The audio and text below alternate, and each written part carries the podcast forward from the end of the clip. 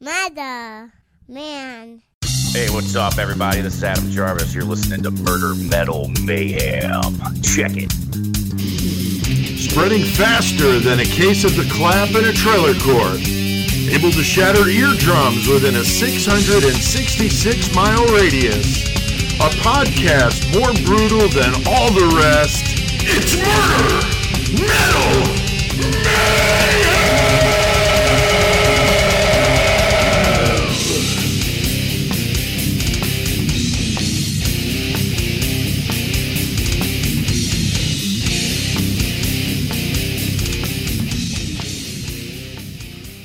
What the fuck is up, dude? What's up, Pete? Fuck Tuesday. You know it, man. Doing that Tuesday thing like we do every week or just yeah, nearly every Pretty, week. pretty fucking close to every week. It is. And it's uh, good to be doing one tonight. Got a special guest on to talk to us as we dig into the brutal 36 hour fucking riot at the New Mexico State Penitentiary, dude. That is some brutal.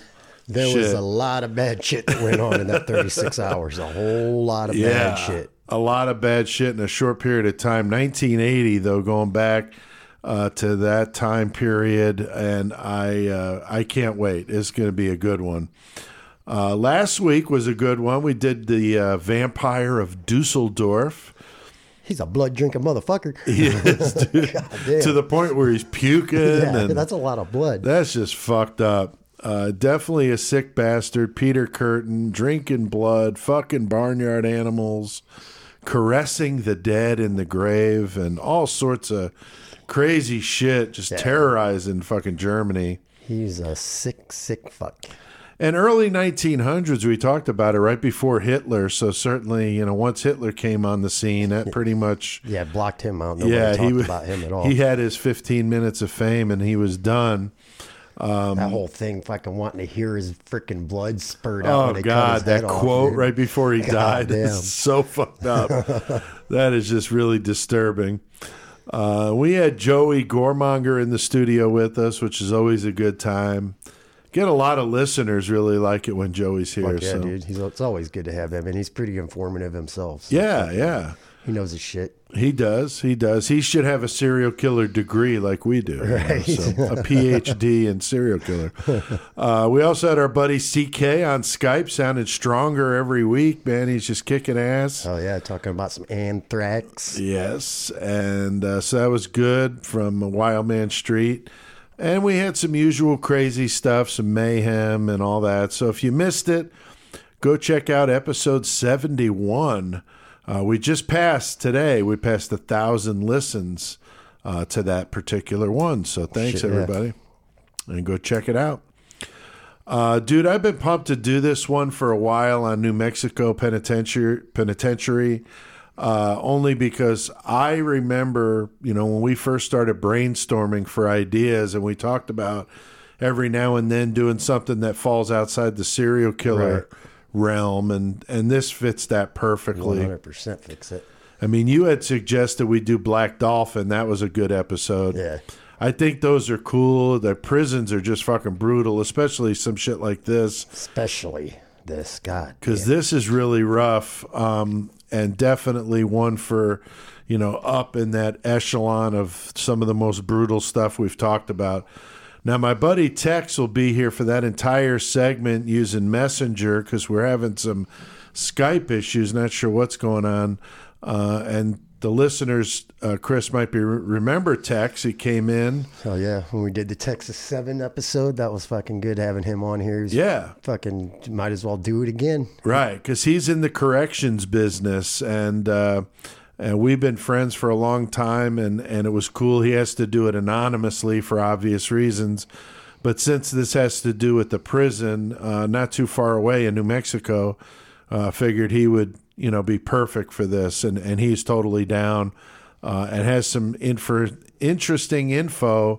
to talk about when uh, he comes on about some things that he's been experiencing since he's been uh, you know going through the material to get ready for the episode. So pretty interesting stuff.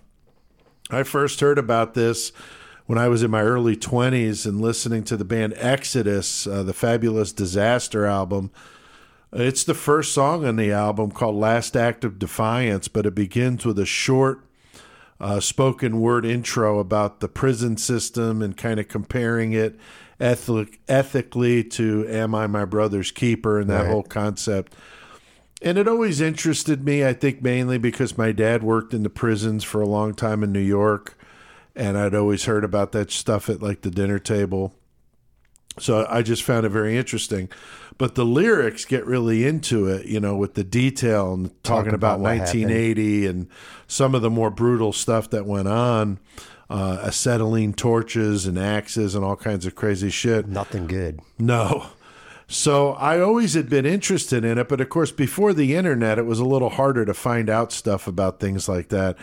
And so once uh, the internet became a thing, uh, I remember at some point I, I did some research on it. And of course, there's pictures, there's all kinds of stuff. Those are some gruesome fucking pictures. Big too, time, man. dude. Like, yeah, there are some pictures and, and video that apparently was shot when Yeah. they were going in and they like The- somebody put a kibosh on that. Yeah, They're that like, was- no. yeah, that one news crew. too and shit. much, Yeah, man. you can't put that out. Yeah, It's sure. pretty nasty. I can't imagine, you know, having a relative get killed in that fucking riot, And then next thing you know, it's on the news or something. string strung shit like up off the fucking balcony. I mean, it's in some really nasty shit. So it's going to get very rough here tonight, but of course, uh, that's our thing. And if you're listening to Murder Metal Mayhem, you can expect that sort of thing. Uh, we don't do warnings and all that sort of shit because That's your warning. yeah. If there ever was one, that was it. Now we got our buddy, the great metal motherfucker himself. Oh yeah, CK? CK doing dis- deicide. Yeah, you had asked yeah, for this. My man. request. Yeah, yeah. Fuck yeah, dude. I've been listening to deicide a while, so I'm kind of curious, like since high school. So fuck. Oh yeah, I'm ready to hear some shit. yeah, I am too. Because his definitely a fucked up. You know, with that was it Glenn? Glenn Benton. Yeah, the fucking inverted cross on his fucking forehead. his forehead. Yeah, dude. He's pretty fucked He's, he's definitely out there. So I'm anxious to hear about that guy, and um, so we'll we'll dig into that. And we had a really good interview on Saturday, dude, with the drummer from Misery Index and Pig Destroyer. Fuck yeah, Adam Jarvis. He was an awesome guy to talk to, man. Yeah. Talking- And you know he's a Central Illinois guy, so that's how Right. we know him. I remember playing with Adam when he was in All Will Fall back in the heavy core days, and that was some of our discussion. Chris was heavy core, Yeah, and he was talking about back in the day. you know, and, he's like, all about it. just the networking thing with the bands. Yeah, fuck Yeah. fuck yeah. it was it was really cool to hear it and of course his career went way beyond anybody else that I'm aware of uh, he's all over the place just got back from Europe over there with Misery Index and playing some fests and just tearing it the fuck up so that interview was about 35 minutes long and I've got about 10 minutes of it tonight uh, we'll check out at the end of the metal segment and then we'll eventually do the whole thing as a bonus uh, episode or bonus content. So you guys will eventually hear it all, but you'll hear a little piece of it tonight, and it was really good. Now, speaking of interviews, Chris, we really hit a big one after that. We did them back to back, and what a difference between oh, Adam Night and day. and the next one. Because who was the other one Yeah, with? we had dude? Dr. Harold Schechter, really well, well known freaking true crime author. He's got Yeah. some books out there that are just amazing. Like we've used some of his books, like Hell's, Several. Mm-hmm. Hell's Princess, the Belle Gunness book we used on our episode. Yeah, Bestial, the one on Earle Leonard Nelson, and we've read the Jesse Pomeroy. I mean, those are the few I could think of off the top of my head. Right. But And he's written he so many. To our dumbasses was awesome, man. yeah, and we only fucked up a couple of Just things. a couple things. It's all yeah, right. not big too deal. bad. We called him an associate professor at Queens College, but he's a professor emeritus, which means he's retired now. But he was a nice guy, um, and it was nice of him to take the time to talk to us, as as dumb as we are compared to him. But uh, 40 minutes, uh, close to it, um, and we'll play parts probably next time, because with the Adam Jarvis stuff, it'd be too much. So probably next episode, um, I think would be good to play some of that Dr. Schechter interview. So keep your ears open for that. And just like with the other, we'll post the whole thing eventually.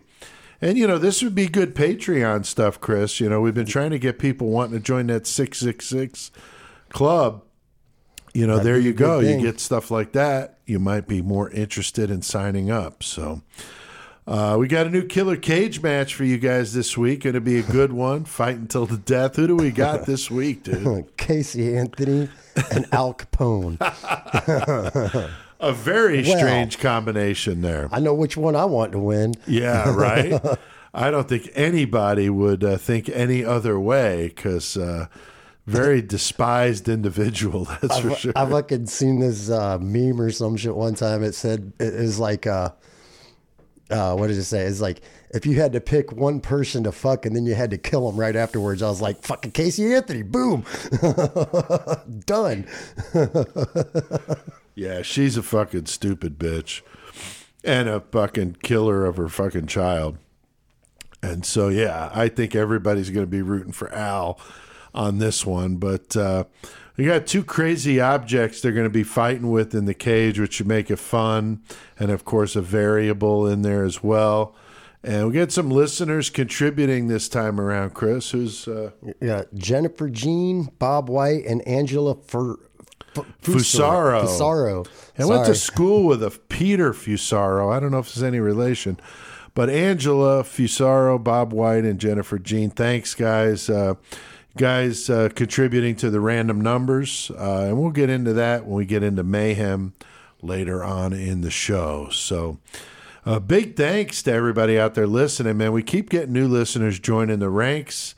Um, I saw there was a country on the list that's new, and I'm trying to remember because it was just today.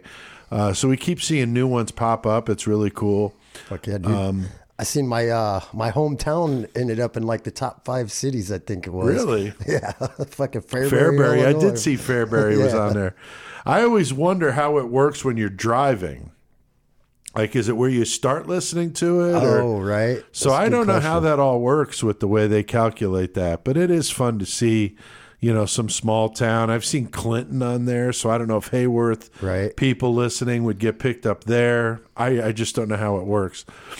But uh, but it is really cool, and you know, for a couple of guys just doing this on their own, um, you know, really no help at all other than word of mouth and social media. I think we've done pretty well. We just surpassed 125,000 total listens since April 2018 when we started this. Fuck so yeah, man. that's incredible, and and we have you guys to thank. So really, we appreciate it because you know we like doing this, but it is make does make it more fun when we have people actually listening Yeah, for definitely. to the show and, just, and uh, running into somebody and be like, oh man, I heard the one you did on so and so, and Yeah, that was really cool, better. you know. Definitely better. Yeah, and uh, we had a really neat uh, interaction yesterday. Uh, I was contacted by Bob Shaw, who works with CDN Records out of Canada, dude. Uh, they are very interested in wanting to do some cross promotion with us. So we're going to be doing some reviews of some of their bands, um, and got- CK will be reading it. You were checking out some checking of that shit, site. dude. Like it looks like they got some pretty fuck. I've never heard of them before, so it's badass. It looks Oh, like they yeah. got some pretty pretty fucking brutal ass bands on there. Oh, I'm yeah. definitely going to be fucking checking out. So. Yeah, I checked out a couple of them and it was fucking sick. There was one I I watched a short like uh, lyric video Right. uh, to promote the new album, and it talked about like if you're a fan of Bolt Thrower and Morbid Angel, like this is your band. And I'm like, oh fuck yeah, you know. That's the shit that I dig um, when it comes to death metal stuff. I'm not a huge death metal guy, but I do like some of it. I love Bolt Thrower, so I was like totally digging on that. So there's some really good stuff that those guys have over 1,500 titles uh, in their distro, and they've been at it since 1990 and one of the longest extreme Canadian metal labels. So that's fucking awesome, man. A, so man. Thanks to to the guys at the label and Bob Shaw for reaching out.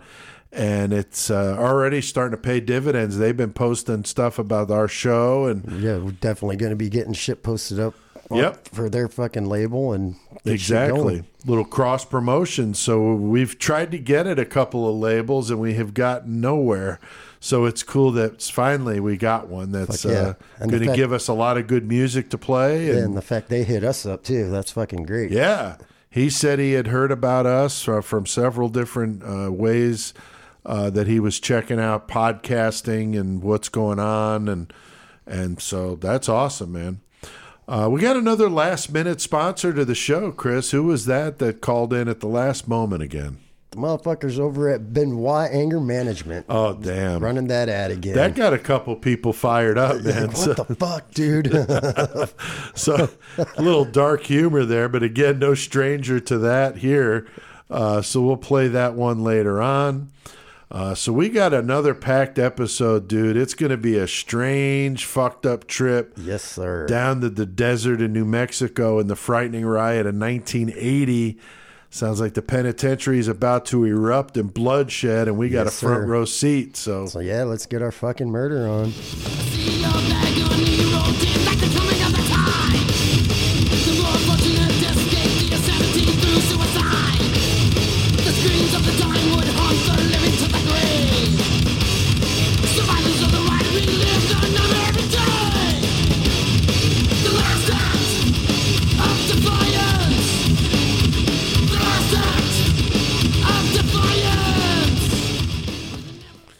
Wow, That's that Exodus shit. dude last act of defiance i love that shit and uh, definitely very fitting since that's the song that uh, introduced me to this whole thing and of course we got our buddy tex here on messenger uh, about this case to talk about it tonight what's up tex Not a lot, not a lot, man. Thanks for having me back. no problem Anytime, man. Anytime. No problem what's the uh, weather like down there in texas Hot, hot, and more hot. Damn, you can have it, man. I know. I I lived there for a while. I don't know how you do it uh, at sh- at your ripe old age, there, Tex. All right, old man. Well, you know, it's funny when we look at pictures of each other. You know, from all the way back, we all look really young, but it's like that's how I remember you. So when I see a modern picture of you, I'm like, like, that what? that's not Tex. That's not him. He's he's still Boy, he's got a eighteen. good appetite now. Yeah, he's still an 18, 19 year old punk, you know. That's how I remember him. So, well, this is a very brutal story that happened over a 36 hour period in February of 1980 at the New Mexico State Penitentiary just south of Santa Fe.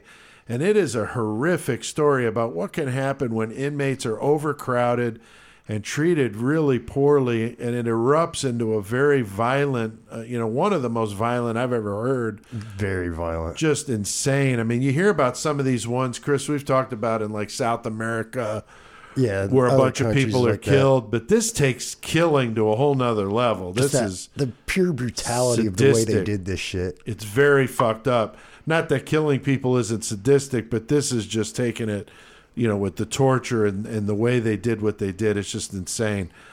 The official body count was 33, but some believe there were many more, and we'll get into all that. And unfortunately, you know, the politics of the situation and how this even started, why these inmates were that wound up. Um, and I'm glad we got Tex here with us to help us. Now, Tex, uh, I know you were on. We did the Texas Seven, and we might have some people, you know, new listeners that may not know. And I know you can only be vague about it, but what is your experience or what's your credentials, so to speak, to talk about this? I've got about uh, 10 years with the Texas Department of Criminal Justice. I've worked in all custody levels from uh, death row to administrative segregation, solitary confinement, um, gen, gen pop, general population. So I've, I've got quite a variety. That's great. Yeah, and that's what makes this such an invaluable thing, Chris. We have this resource. Yeah, Yeah, Tech's definitely- able to call definitely in. got his knowledge on what's going on. So Yeah, and, and this is a perfect subject because there's a lot of things I just don't understand. Now, I mentioned that when I first uh, heard about this riot was by listening to the Exodus song uh, that we played the clip of before this uh, segment. But I wanted to play the intro because it talks about um, the prison system and, and the ethics of it.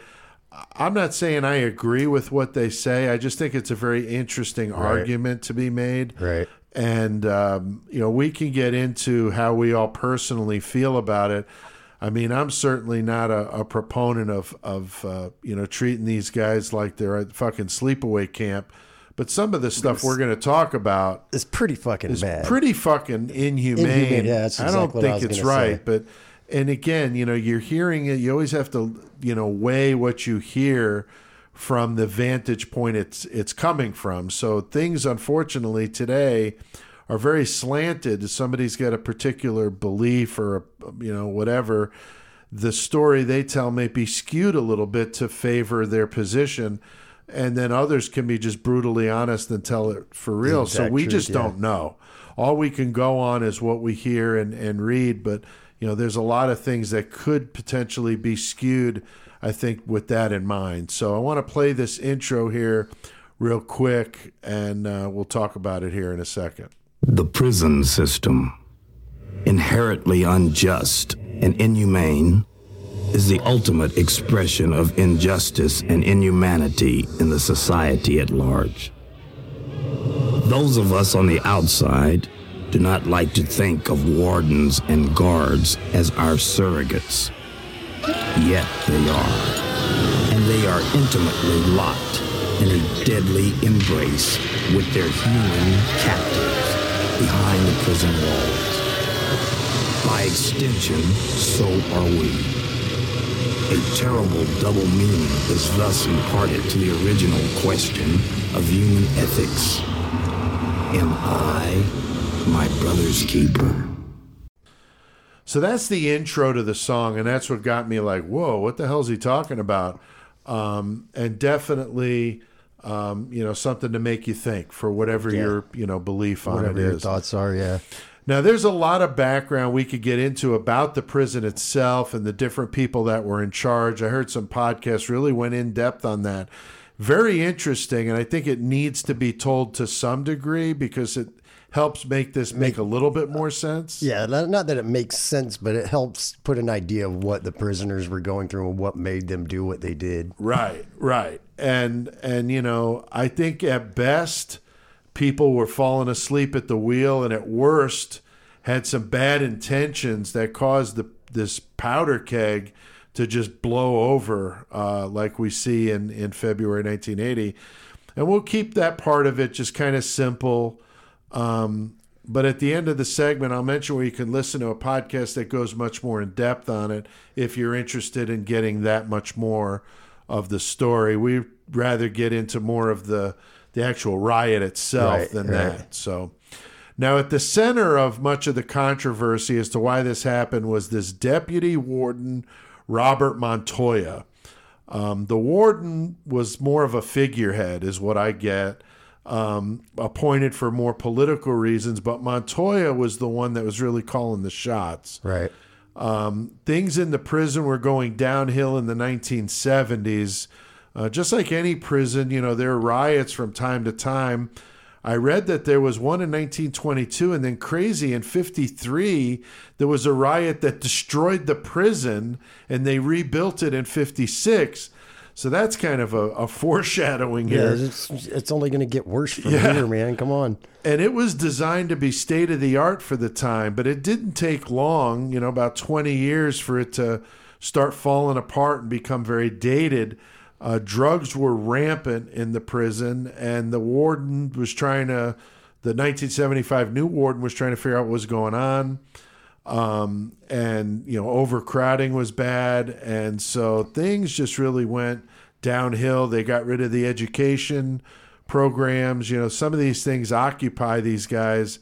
Um, again, I'm not saying they need to be coddled, but I think something to keep their minds occupied Right. Not is get- not a bad thing. You no, know, it's not a bad thing at all. um, and so they were on a lockdown, it was like 23 hour lockdown. So things just began to build. And five years later is, is when it erupts into what we're going to talk about here tonight. Uh, the riot actually started February 1st, 1980. There were 1,168 inmates, but only 963 beds. So That's overpopulation. definitely an issue. Uh, they had inmates sleeping on the floor. They also had violent inmates housed in open bays instead of cells, and they were mixed together with the nonviolent inmates. So lots of issues, sexual assaults, other things that definitely made this place a fucking hellhole. Um, also known for being filthy. I, I, I watched several things talking about the toilets not working. Yeah, they basically like had holes in the floor basically Yeah. that they had to use for toilets and freaking rats, cockroaches. I mean, pretty bad stuff. Unsanitary food. And I saw something where their Thanksgiving meal one year, they were given spoiled, tur- turkey. Yeah, that was that, that was green. Yeah, Yeah, it was green in color and made a lot of them sick. So definitely very fucked up. Now, Tex is as much as we agree that prison should be a deterrent. Um, you know, being mistreated and, and, and abused is a different story, and obviously, you have a I'm sure a strong opinion on that. Yeah, I do, man. Uh, there's certain things that uh, the inmates all, um, by policy, are supposed to have, and as long as they get that, then then they're getting what they um, should have. One of those things is out of cell time for like recreation. Right. Um, food plays a big, big part. The quality of food. Um, so know, there's rules then have the the quality of the food then, or is that up to the prison itself? No, um, there's rules about the quality of food, um, but you know, you you treat somebody like an animal, they're going to be an animal. You treat somebody like a human being, they're going to be a human being. Right. Yeah, I agree. I mean, it's uh, Yeah. certainly just human decency. You Yeah, know what I mean? Right, right. Now, Chris, it sounds like what all that's going on. It's no wonder this shit got out of hand. Yeah, I mean, put a bunch of freaking toddlers in a freaking nursery school with nothing to do. Fucking, they're gonna find something. Right. And it may not be what you want them to do. So I can see, like, same thing, kind of. Yeah, and these are some bad motherfuckers too. Yeah, I mean, are these are like killers, rapists, fucking pedophiles, Yeah, I mean, yeah. some horrible motherfuckers. Um, I also heard on a podcast that uh, inmates that did have cells, they were six by nine, like you said, Chris, toilets, like basically a hole in the floor. Uh, the water would only run for a minute or two a day. Yeah, I saw They had to gather the water to drink from that and bathe only within a minute or two. So Yeah. you know that's With, not a like good three thing. people obviously. in each in those cells, and that's freaking not I mean, right. that's dude. just incredibly unsanitary and disgusting. And you know, the thing is, that's one thing. The inmates are in this situation. You can believe what you want to believe, but you got corrections officers working here too. I mean, who the fuck wants to work around that? I mean, that's just Nobody. nasty as hell. Um, you know, the the the people in the cells. You know, most of these guys in the whole protective custody. Um, you know, and then there's another cell block where the worst of them were kept um, only given a hot meal every two or three days. The rest of the time, six pieces of bread to last them a whole day. and water. That's it. That, Yeah, I mean, again, I don't think a person should be treated like they're at a hotel, but certainly not that. Um, and like uh, Tex said, you know, you treat people like an animal. you act know, like that's it, what yeah. you, that's what you're going to get. Now, Tex, what sort of treatment do inmates see today in Texas when they go into like a solitary confinement type situation? In Texas, we actually did away with solitary confinement um, Oh, okay. because of the the mental issues that come with it. right. um, human contact or anything like that. Um, we do still have administrative segregation, and they do get. Um, I believe it's uh, the rules have just changed. I believe it's two hours a day out of uh, cell for recreation. Um, they get uh, they get the same food as every other inmate. We just bring it to them in their cell. Okay. Um, they get the same clothing and amenities and um, maintenance issues are kept up with. They get religious, uh, you know, the chaplain comes to see them, all that kind of stuff. So they get what they're supposed to have and mandated by federal law. Now, is there an amount of time they could be in in uh, something like that, Tex? Yes, um, in ad in ADSEG or administrative segregation, they are reviewed every uh, 30 days to see if their behavior has gotten any better. Uh, their mental state is checked. I believe it's once a week. Um, you know, we don't just throw them in a hole and forget about them and feed Sure. them six pieces of bread a day anymore. Yeah. Well, for sure. Yeah. Well, that's good, of course. Now, there's Yeah. many allegations of abuse uh, by these guards. Now, again, you know, some of this stuff could be exaggerated. And that's why I want to be, you know, clear to point out. Since inmates, you know, and I've worked myself, I've worked in prisons before doing training uh, for some of these inmates. And of course, my father was in corrections Right. all my life and so I, I've heard a lot about this stuff, seen a lot of this stuff, and I know how they are uh, with things. They try to make a big deal out of the stupidest shit just to basically mess with you, and they talk a lot of shit, and it's got to be difficult. I'm sure, Tex, you know, dealing with the inmates and having to walk that line of doing the right thing and following the rules, but not giving in to them and not kind of playing into that whole thing. Yeah, you know that saying about staring into the abyss.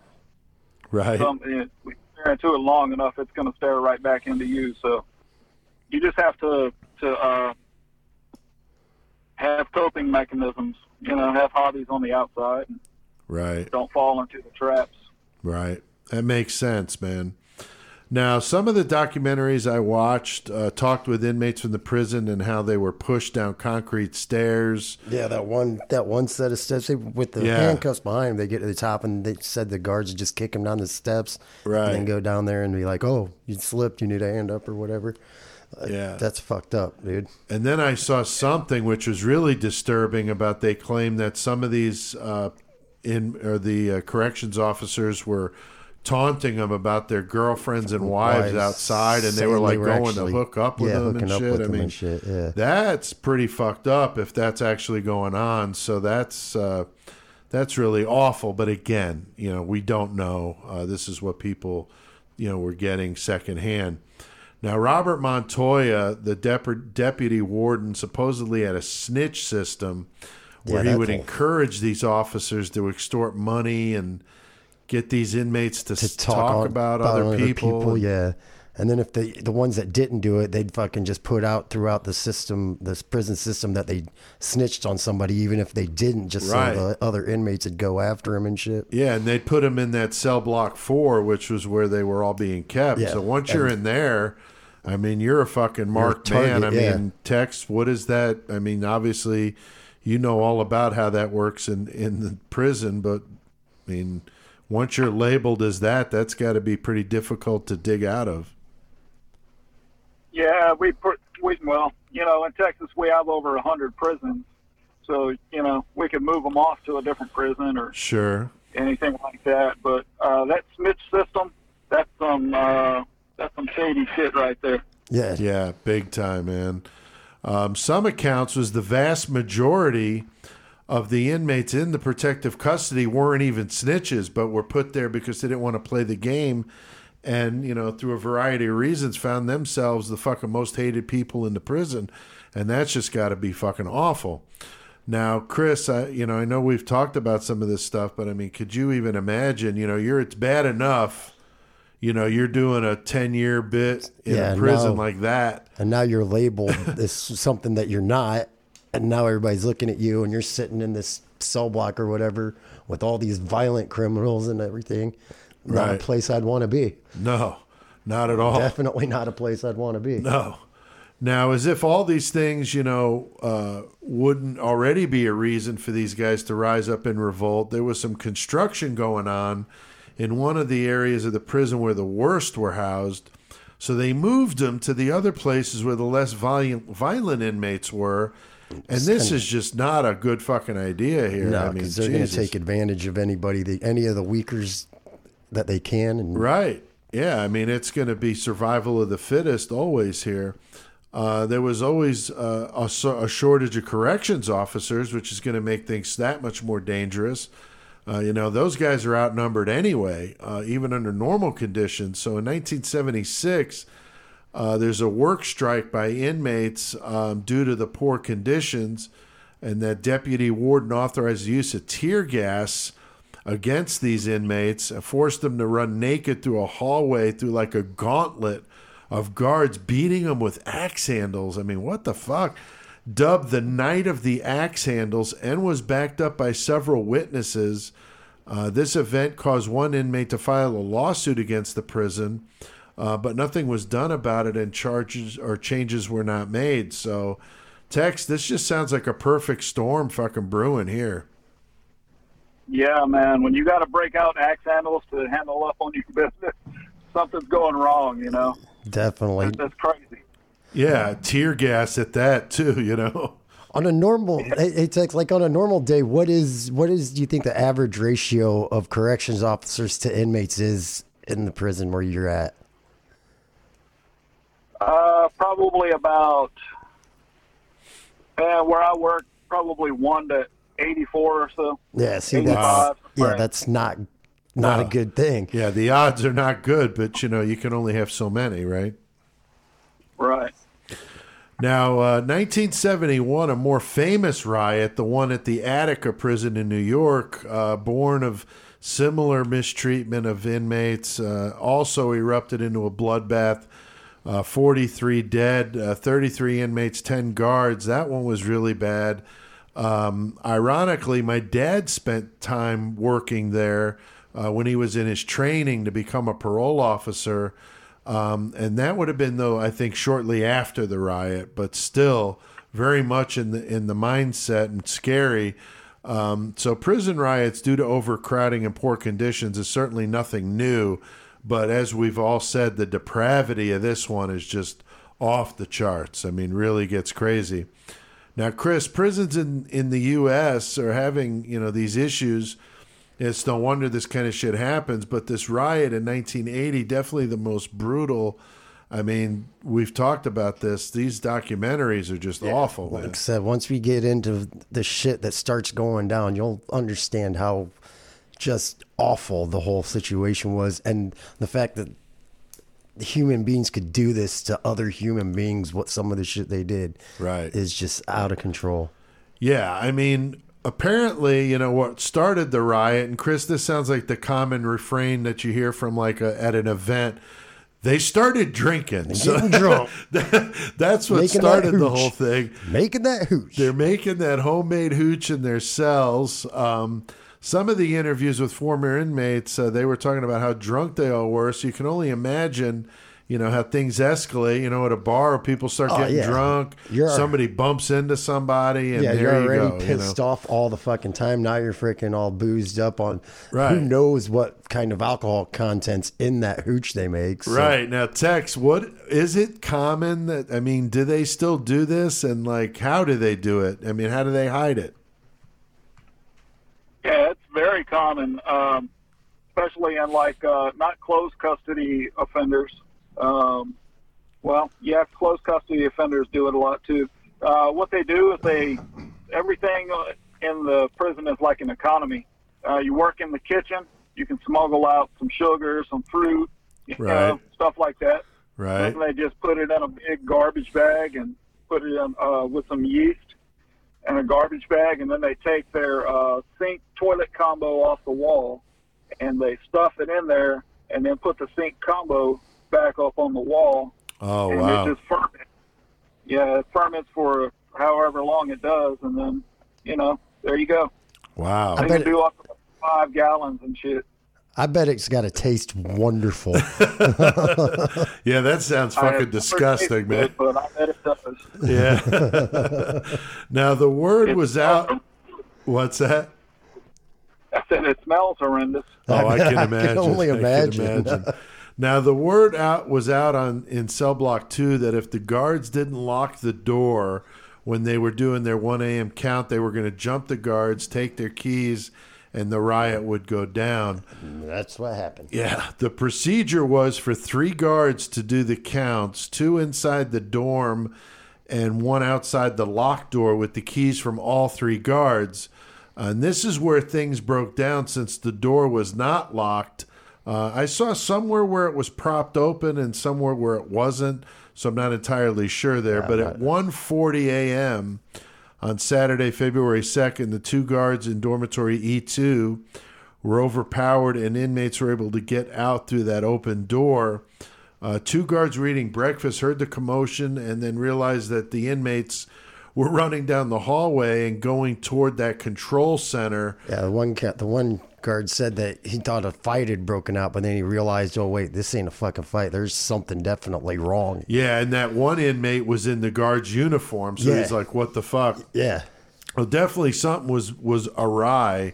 Uh, Tex, this is definitely some scary shit. Getting to the control center, I can't imagine uh, being a corrections officer in a prison where something like this is getting ready to go. Yeah, there's definitely a pucker factor when that happens. I'm sure. I've been on in a couple of disturbances on like uh, on recreation yards and chow halls and stuff like that, and it's not a very good feeling, especially Uh, when you're in there and the doors get locked behind you and you're stuck in there with them. yeah, I bet Right. you that's scary as shit. Now, Tex, I mean, obviously, with your background, you know, you've been in some shit uh, with your time in the military. I mean, is that when you're talking about the pucker factor? Are you talking about the same kind of thing here as like combat? Uh, yes, but you know, you you got your squad with you in the military. Right. There's a lot less. There's a lot less in your squad when Oh, when you're sure. stuck in a chow hall with hundreds of offenders and there's only you and one other officer. Right. Wow. Yeah. I, yeah. That's just so Yeah, fucked up. Man, yeah. I'm puckered right now thinking about it. Now, two guard, two guards did run to warn the officer in the control center, and then took refuge in another part of the prison. But the guard in the control center was scared. He was a young guy. Um, because even though the glass was supposed to be unbreakable, It apparently wasn't. the contractor put the wrong glass in there, Yeah, because they said they tested it before they used it, and they so knew it was breakable. they knew it was they could break it. So they ordered the correct glass but left this in place. So by 2 a.m., the inmates were able to get through the glass with a heavy brass fire extinguisher and get into that control center. And Chris, once they get in there, they basically have control of the prison, That- or at least a good part of it. Con- They said that control center had all the keys to the cells in there. So once they got in there and got the keys, they could go anywhere the fuck they wanted and do whatever the fuck they wanted. Yeah, and that's exactly what happens. Of course, um, you know the the control center gave them access, like you said, all the locked doors except for a couple of the areas they had to be opened manually. But they had the keys from the guards, so you know that's not a problem. Uh, they also got various weapons from the control center, like tools, guns, tear all sorts of yeah. shit. Um, so things are getting really scary really quick. Now, Tex, I'm sure things are different now, but I can't imagine uh, why this control center would have been that vulnerable even in 1980. What do you think? Yeah, me neither, man. Could you imagine sitting in there one day and Oh, my you know you got this nice glass up with bars and uh, chain link fence up in front of the glass so you can't get through, and then contractors come in to replace the glass and oh shit, by the way, This is the not wrong- the right glass. yeah, I'd be fucking. They said they ordered it. I'd be getting telling them get that shit in like now.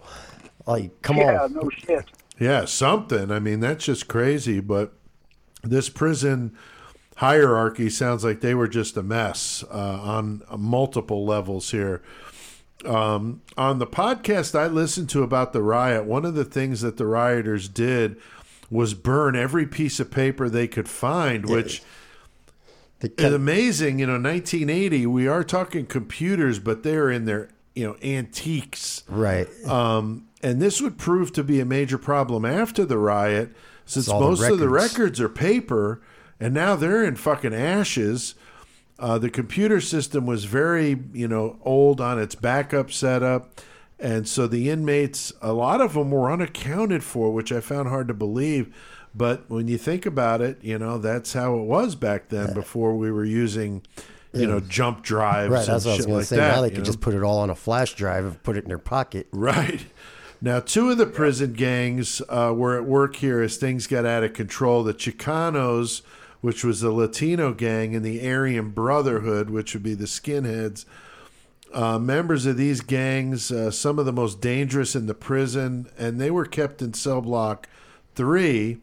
But since it was under renovation, they were mixed in with the others. So, again, like we talked earlier, Chris, this is not a good situation to be mixing these people together.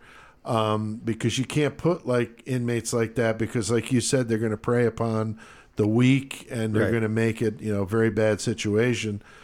Uh, some of the docs that I watched had inmates who survived talking about how dangerous those dorms were with prisoners sleeping on the floor and talked about how the day rooms were kept dark and that's where inmates attacked those not able to uh, take care of themselves with violent rape uh, and other things so just unspeakable stuff and Chris, when you got lifers or guys doing heavy amounts of time, you know, they got nothing to lose. So, I mean, this is some really scary shit here. Now I'm sure that if you got nothing to lose, you're gonna say fuck it. What else can they do to me? Uh, Right, I'm, fuck them. I don't care. right. Um, so the you know the uh, inmates really wanted to get into that cell block four, which is where the protective custody uh, prisoners were kept. Uh, some of these were weak inmates that couldn't handle general population, but there were also the snitches, or at least the ones that were labeled, that way. Whether they were or they weren't was not really their concern. Um, but attacking, you know, these guys was just at the top of the list. Uh, there was also some mentally disturbed inmates in there. Uh, one thing I read said there were 96 in cell block four. And once these uh, rioters stormed the area, these guys knew what was about Yeah, to happen, and that be has bad to be for us. Yeah. absolutely terrifying. Um, I read a book. It's been about a year or two ago called "The Hate Factory," that was written by an inmate that survived the riot. Uh, he was due to get out in a couple of months, so when the riot broke out, he was afraid he was going to get caught up in it. Uh, but he was also not. Af- he was afraid to not act uh, for fear they'd, you know, Kill him just Yeah. because he wasn't helping. So fucking, Right. what do you got? What do you do with it in that I situation? know. So he tried to hide out. I can't even imagine it. Um, there were many inmates that held that same concern who didn't want to do the stuff. Uh, a lot of the black inmates that were not part of either of those gangs did their best to keep out of it, but I did see something where they had made a black inmate kill another black I inmate saw that too, yeah. or they were going to kill him or something like that. So this is just an absolute horror show. Um, on their way to cell block four, they pass the hospital and psychiatric wing of the prison where they're able to get access to the pharmacy, Chris. So Oh yeah, the motherfuckers are getting all the drugs. They were just going nuts. I mean, they're already, you know, drunk on, On hooch. the hooch. They're violent as fuck by nature. They're in a prison. They're pissed. They're being treated badly. Now let's throw some barbiturates in Yeah. the fucking mix. And these guys are just going fucking nuts. I mean, um, survivors talked about these guys in like almost a feeding frenzy and how scary it was uh, for them to be that heavily medicated after drinking and just being totally raged out. Definitely not thinking at all. I bet they're just blank mind. Just I'm Right. killing this motherfucker, and that's all that's on their mind. Yeah. Now, Tex, I mean, this is going from bad to worse. I mean, could you even imagine this? Uh, no, I could not imagine it. Remember, I was talking to you earlier about having nightmares. Yeah. kind of the point that I had nightmares the other night That's- watching some of the uh, documentaries. Like that Michael Coley guy said, that inmate, Yeah. everybody who was able to get up was getting down. Yeah. Yep. That's what I he did said. see that. Yes. It's fucked up. Now, uh, from the construction going on at the hospital, the rioters found blowtorches and other tools that they used to destroy the prison, and they were able to get the torches to gain access to the cells in cell block four to get at the snitches. Yeah, those guys were sitting in their cells like, "Ah, as long as that door's shut, you can't get to me. So Right. fuck off. And once they started cutting them freaking bars, they're like, "Oh shit, Right. this is not gonna be good." Yeah, and they're taunting them from the other side of this, you know, the door, telling tell them what's what going to gonna do to 'em, happen. yeah. and Fuck. I mean, it took five hours for them to work their way through cell block four. Because you imagine being in those last cells. I And mean, you're just hearing hearing these people going screaming down, and and you know it. They're coming for you. Yeah, I mean that's got to be a long fucking five hours if you're the one waiting to be attacked by these fucking animals. I mean, Chris, I can't even imagine how crazy this would have been. And you have all these dangerous inmates, drunk, whacked out on prescription drugs, weapons, uh, tools. I mean, all sorts of shit. Yeah, it's definitely not going to be fun because, especially some of the shit they did with, like you said, like the acetylene torches and Yeah. the bars and shit that we'll talk about. Like, it's not cool. No. Now, there were some who were able to hide in areas of the prison where the construction was going on. Uh, there was also one of the hospital staff members who saved several inmates that were incapacitated at the hospital and was able to hide until things went oh you know went went were done and we talked about how depraved and fucked up these people were but Right. unfortunately the the stories of the ones that were heroic are the ones you don't really hear a lot about because there were some very brave people. I mean, some of these inmates were able to get guards Yeah, get some of the out of the out, fucking yeah. Uh, which obviously puts them in great danger. And like this hospital staff member that saved these people, so you know, it would have been nice to have gotten a little bit more of that because I'm sure there was plenty of it. But unfortunately, the the horror show is it was what gets the the headlines. Like we always say, if it bleeds, it leads, and that's what you know people heard about here. Um, but there were stories of, of people that actually acted human and helped each other. Um, and, you know, some were able to get out of the prison, were able to surrender to the National Guard and state police that were now outside, and they were kept on the yard. And I had even seen something where even that environment was fucked up. so bad. Yeah, People getting bad, attacked yeah. and fucking raped on the yard. I mean, Jesus Christ. They can't get their shit together over there. I've never seen such a poorly handled thing in Tex. I mean, it just sounds like this thing was handled every way you shouldn't handle a situation. I mean, do you have any insight onto how they could have maybe got this thing over with a little quicker?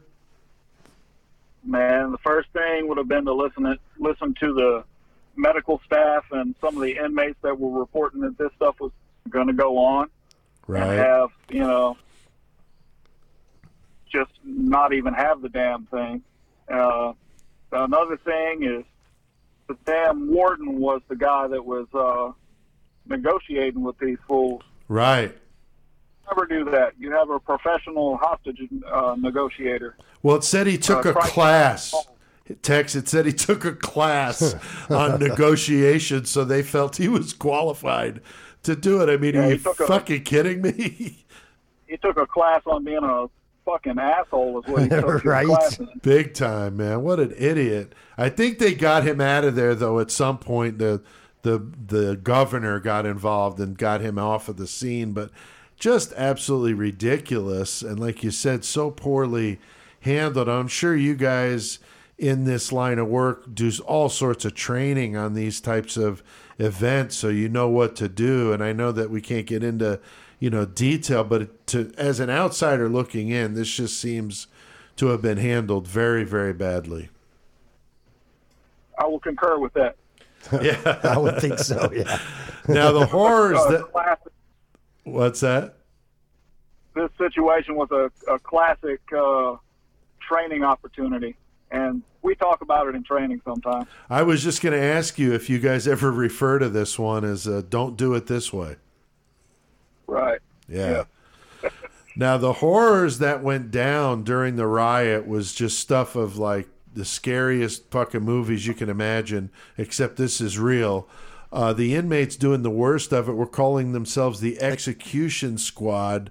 Uh, stories of these guys, you know, being cut up piece by piece, burned to death over hours, uh, pieces cut from their bodies with torches, castration, decapitation with a fucking shovel, hanged from the door of their cells, thrown off the fucking cell block, many, many others. Um, I heard one story about an inmate with one arm who was taken by the rioters and his good arm was cut off. Yeah, I saw mean, that. It what one, some fuck? biker, yeah, missing his arm, and that was that one, the one uh, kid that had like a mental capability of like a twelve year old or Right. whatever. He was the one I think that got Yeah, they decapitated with the shovel. Him, and then uh, they had the two guards sitting there, and they're shoving the kid's head in their faces, like, "If you don't do, Right. you guys got to pick who's going next or something Yeah. like that." Yeah. Could you imagine sitting there and these guys just shoving this freaking head in your face, like, Right. "This is going to be you." Right. And they had that one inmate uh, up in front of a window, blowtorch held up to his head and face until his head literally exploded. Yeah. And there were eyewitnesses to that as well. Um, another man in cell block four was being held there because he was gang raped by seven and filed a lawsuit. Obviously, his protection was supposed to be there. so, Yeah. And they found him, cut off his genitals, slit his throat, and stuffed his junk in his mouth. I mean, my God. There was another guy who got a metal bar, probably from what they cut off the The cell probably just hammered, pounded into one side of his his- head and out the other. and he lived through it. Yeah, I mean, Well, Jesus. for a short time, he lived through it. Right. So some were being tossed off of four story high balconies to concrete, and then whoever survived the fall would be stabbed to death by the guys down below. I mean, just absolutely nuts. Uh, Chris, it's amazing that more people had never really heard of this before. I bet a lot of our listeners have never heard of this riot before. I'm sure that, like, you, when you mentioned it, I was like, okay, I'll definitely check this out. And then once I started looking into it, it was like, holy fuck. man. Yeah. Now, Tex, it's hard to imagine, even in a prison, that people could do these types of things to another human being. Yeah, man, I agree. Um, but it did happen, you know. I mean, and there's several instances, uh, like throughout history, like the genocide in Bosnia. You Right, know, Right? True. Nazis, you know, that's outside of prison, but Right. Right. a whole bunch of evil right there together at that time. Right. No, that's a good point, man. I mean, unfortunately, we see this kind of stuff. I mean, Saddam Hussein and the stuff he was doing to his own people. I mean, just fucked up. You know, we could go on and on. Pol Pot, fucking Mao Zedong, Stalin. I mean, there's been some awful fucking people in this world, and I think, like you said, you get all this bad and and evil in one fucking place, man, and it just erupts. This was just like the perfect fucking storm. Um, now, multiple fires are being set. The one in the gymnasium was where a lot Yeah, of these bodies burned to ashes. Um, another in the offices. We talked about that with the uh, records, and then also in the chapel. I did see that the chaplain was actually known as Axe Handle from that event that night because he was participating in that. It's supposed to be a man of God, dude. Right. And I'm like, really, dude? And I don't know if I saw anything that says they got to him or not. I don't, don't think know they, if they did. did or not. But that's just Yeah, fucked up. The, that uh, fire in the gymnasium got huge, though. That it spread sure. all over the place. Oh, sure. And you had all those bodies in there. They couldn't even figure out what was what. Right. Uh, negotiations uh, began to get the riots stopped. And since the guards uh, that they had were not killed, the inmates had a little bit of leverage. Uh, That's they- uh the only leverage they had. Yeah. they knew just don't kill the freaking guards because once we do that, they're going to come in here. Right. No Which is what happened in Attica, where the cops had to come in and just take the fucking place over and just started shooting. Um, you know, they stormed the prison because it was getting out of control and they were killing guards. And so, um, you know, it's smart on their part not to do that. Um, inmates, they wanted the media to come into the prison so they could show their concerns about the way they'd been treated. And they wanted the media to come in as this riot was going on. Yeah. And the one reporter did go in, and when he came out, he's like, "I wish I had never gone in there. Right. That was a bad idea. Freaking. Yeah, and I think that was the guy that had the video and stuff, and yeah, they just were like, like, nobody's ever nobody's gonna see ever this. gonna see this. Yeah, Really bad. Like it, it's like I should have never went in there. I could never unsee what I just saw. Right. Now, the head asshole, uh, Deputy Warden Montoya, spoke with them on two way radios. Um, oh, there was an inmate spokesman who communicated back and forth with him. Um, and apparently, you know, like we said, way out of his depth. Like Tex said, you know, they should have brought in an expert on hostage Right. negotiation and that sort of thing. Uh, once the governor showed up, though, the Montoya was off the case. Um, now, Tex, I'm sure there are procedures in place for this type of thing. Um, on the negotiation side, I mean, I realize that's a very specific thing, but I mean, how do you think that was mishandled there with the way they did that?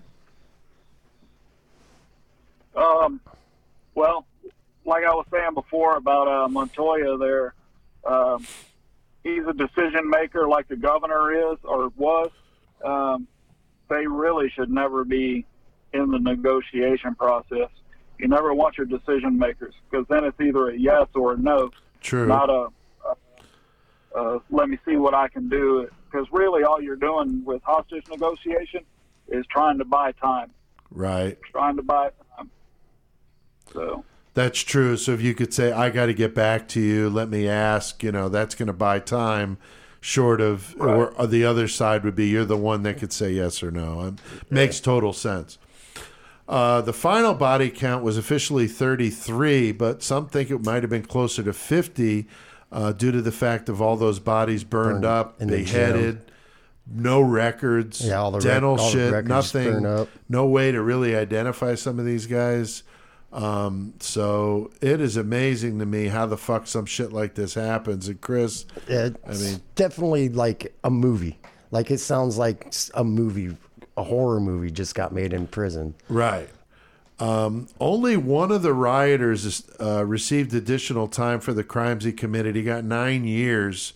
Uh, some were convicted, but the sentences were to run concurrent, so they were already doing time, so no additional time. Uh, most of the corrections officers were not able to return to work after this incident. Uh, some were moved to other prisons in other states. Uh, years later, the state of New Mexico offered to give them medals, uh, but many of them refused them. Um, there was one female, I heard an interview with her, and she was like, You can go fuck your medals or something like that. It was like the size of a quarter, Right, she like, said, and that's just ass, fuck yeah. you, basically. Uh, many were totally changed by this. I can't imagine they wouldn't be. How can you not? man? I mean, watching the the one the documentaries, the guards like reliving it, like you could see it in Oh, their yeah. face. Like, I don't. Why am I going through this in my head again right now? Right. And I mean, Tex, I can't imagine after going through something like that that you could even go back to the job after that. Hell no, I wouldn't go back to the job. And like that lady said about the medals, man, can you imagine being beat and tortured and stripped naked and thinking you're going to die? And then you get out of there, you try to get help. Nobody will help you. And then years later, oh, here's a medal. Right. Hell no. Yeah, kiss Right. my ass. Yeah, exactly. I wouldn't have taken it either. Um, now, the prison was closed and renovated to become a medium security facility. Uh, years later, it became a maximum security prison again, and apparently still that way. I did watch one documentary that talked about how some of the things that the inmates brought up about the way they were treated did make some changes in the New Mexico prison system. So at least there's that, um, as bad as this whole thing is or was. Uh, there are some movies, ironically, that were filmed there. Um, the newest version of The Longest Yard. Yeah, with Adam Sandler, that was filmed there. Yeah. Yeah, uh, the Book of Eli, All the Pretty Horses. There were several I saw listed. Uh, some claim that the prison is haunted uh, with all the death and torment. I guess I could see that.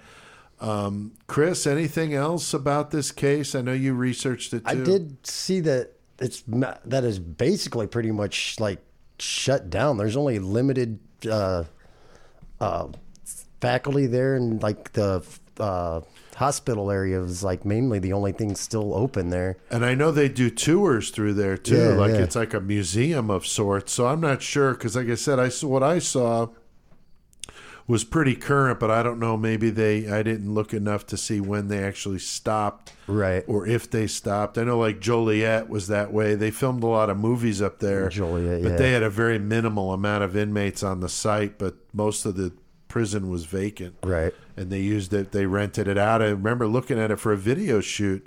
It was like a thousand bucks a day. It wasn't even that much, Right. And that's how this is. It's not that yeah, that's what to they rent said it out. to rent this out for movies or whatever. When they filmed uh, like, Yeah. the longest yard, they were paying a thousand dollars a day. Yeah, that's it. not that bad for for what you're getting if that's what you need for your your project. right. Um, definitely big thanks, Tex, uh, for staying with us through the segment and giving us the benefit of your experience. Is there anything you would like to add to this before we uh, let you go? Yeah, man. Uh, they actually they closed the prison in 1998. Okay. Ah, okay. Okay. Um, they they built a couple of other ones like right next to it. okay. So the only thing The only thing, this is uh, the old main, which is what they call it now. It's used for the films, like you said, and just the tours now. So Oh, okay.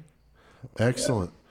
Well, thanks for chiming in with that because I did not know Right, I wasn't hundred percent sure. Yeah. I know I had seen it, but I couldn't remember. And Yeah, that's the thing. You watch a lot of these, and this happened, you know, what was 40 years ago. yeah. So there's like old stuff and then stuff that like they did a 10 years later. Right. So I've seen several of these, and it, it does sometimes get confusing. Um, the research for this episode um, it was done with a couple different documentaries on YouTube, uh, some reading.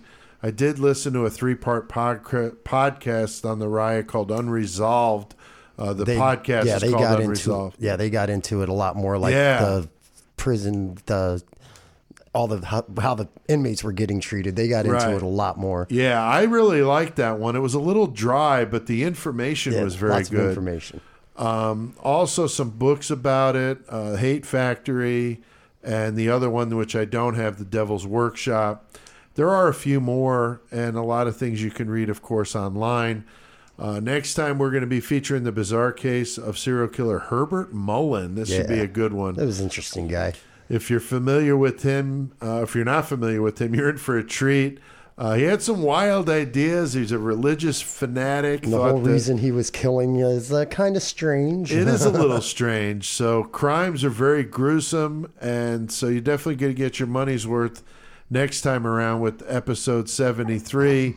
And Tex, of course, we'll have you back. Uh, we've got a couple episodes coming up where we're going to have you back on. So if you'll have us, uh, we'd love to have you come in here on Murder Metal Mayhem. So thank you very much again Thank you, uh, sir. for doing this. hey, thank y'all for having me, man. Awesome. Legalize it. I think I hear that intro song. Get ready to jam the fuck out. Must be CK. That great metal motherfucker, Fuck Chris. yeah, man. Let's get our metal on. Known the world over as the master of metal, the crusher of posers, and Murder Metal Mayhem's knower of all things metal, hailing from Wild Man Street in Danbury, Connecticut, standing at six feet of brutal, punishing madness, weighing in at 220 pounds of poser pulverization. The one, the only, toughest bastard on the planet, Chris C.K. Kovacs!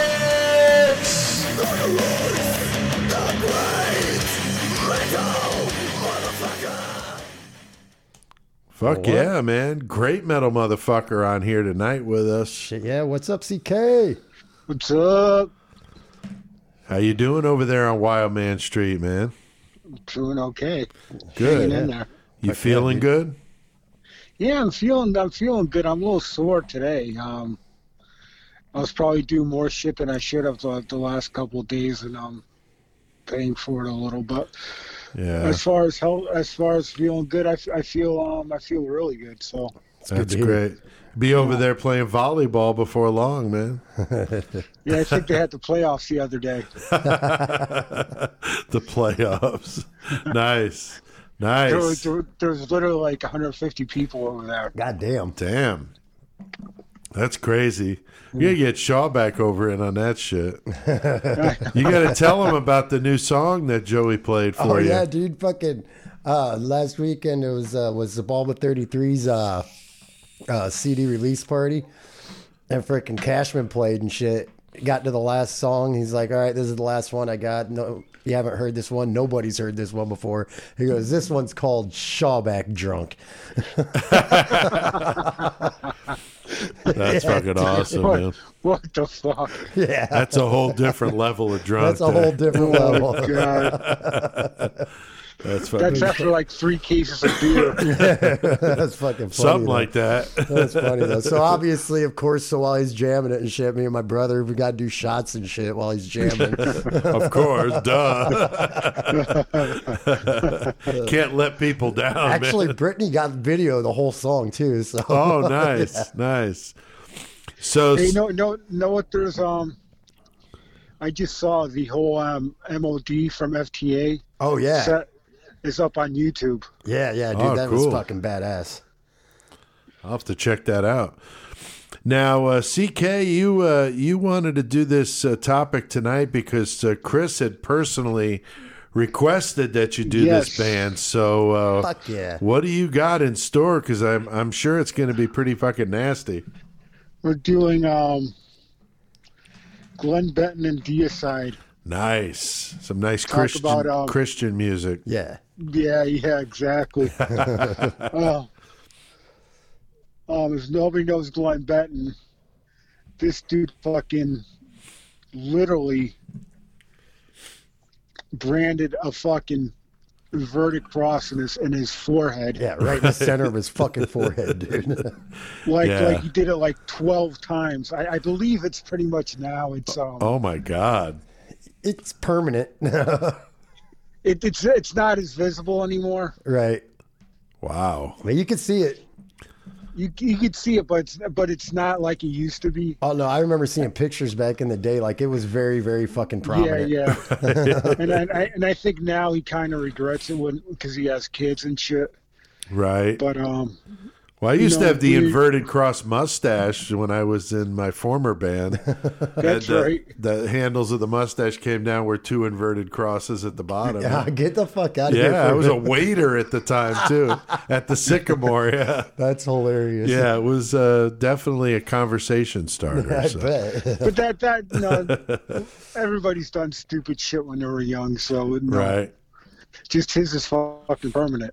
Yeah, that's a little bit. permanent. But anyway, um, Deicide formed in '87.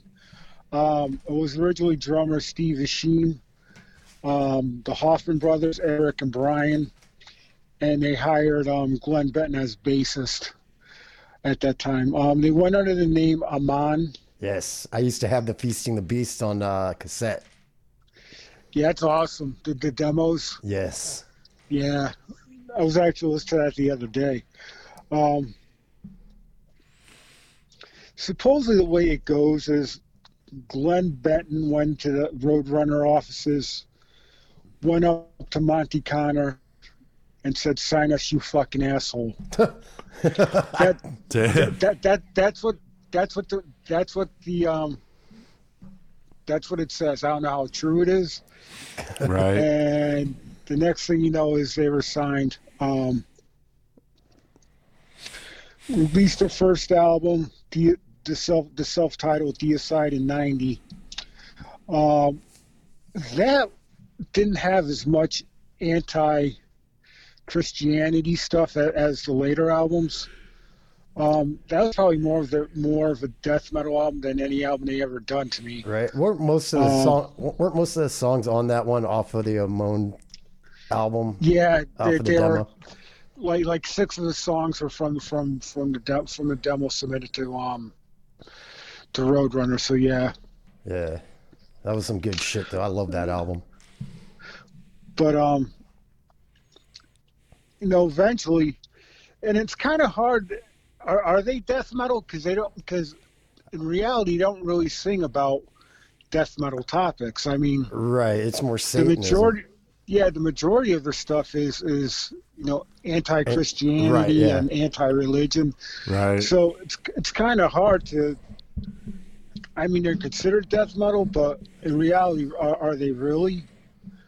Um, no, this this this lineup actually was together until 2004. So um, they actually went through the first eight albums: Legion, Once Upon a Cross, Serpents of the Light, um, Incid- him. I can't I can't fucking pronounce that album for the life of me. Incinerate him, wouldn't it? Yeah, Yeah. something like that. Um, and Torment in Hell and Scar- Scars of Crucifix was the last album with, with, with this version of the band. Um, so, you know, for, for so it lasted like eight albums. It lasted till 2004. Um, the Hoffman brothers had an issue with Glenn Benton saying that he was withholding royalties. Um, they quit. Um, I believe they hired or um yeah, I believe they hired for a while. Um, what's his face from um, Cannibal Corpse? Um, Oh, uh, Jack Owen. Yeah, Jack, Owen. That's what I was Yeah, say, you're right. Um, and um, Vital Remains guitarist Dave Suzuki. Um, Suzuki wasn't in the band that long. He was replaced by Ralph, Ralph Santolla, who um, toured with Death, played in Iced Earth, and um, actually played with Sebastian Bach. Now, the funny thing with this is Santolla is an Italian American, and he's a, he's a practicing Roman Catholic. Oh, Oh really? wow! I was going to ask if he was on a season of The Sopranos with that name. No, but but he was like he was. I mean, he died. He, he died a couple of years ago. He had a massive heart attack at 48. Right. Um, so he passed away. But he was a practicing um, Roman Catholic. So That's like- supposedly, s- supposedly, Benton had didn't have an issue with it as long as he could play the shit. Right? Well, it's kind of like Tom Araya, right? Because he's Yeah. Catholic, ain't he? Uh, yeah, he is. Uh, I don't know how, How religious he is, it but he- yeah, I mean that's. I'm sure that runs. You know, a lot of these guys do it. The shit is a kind of their shtick when they're playing, but they're not actually Right, right. like burning crosses. But this Right, motherfucker was pretty fucked up though. Yeah. Benton was But- like really into that shit. Yeah, for real. But it but it's come out that originally it was tongue in cheek with him. Ah, that he really that he did it just to piss people off. right. I mean, he wasn't a fan of organized religion, but he wasn't as hardcore as you say, eh, like fucking worship Lucifer. Supposedly that was tongue in cheek, I see. or, or, or that's what that's what people have said. I remember him going on um, religious shows, like TV shows, calling into them and um, radio radio shows. right. I remember flipping through the channels one time and um I just happened to I don't know how the fuck I came across it. I see talking to Glenn Benton from from the satanic band Deicide. It was Right. some religious show.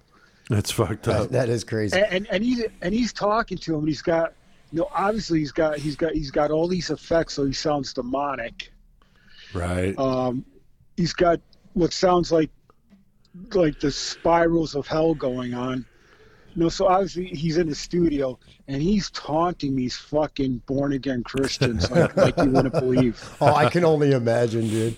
I think You I've know- seen video of King Diamond talking to like priests on some talk show, and he was Really? getting them pretty good, man. Triggered. But but but but the fucking chick from from the religious show is like, he almost sounds like he's the devil. I'm like, you God. stupid twat. He's got effects on his you Right. Wow. Really? so anyway, um, you know, they parted ways with the Hoffman.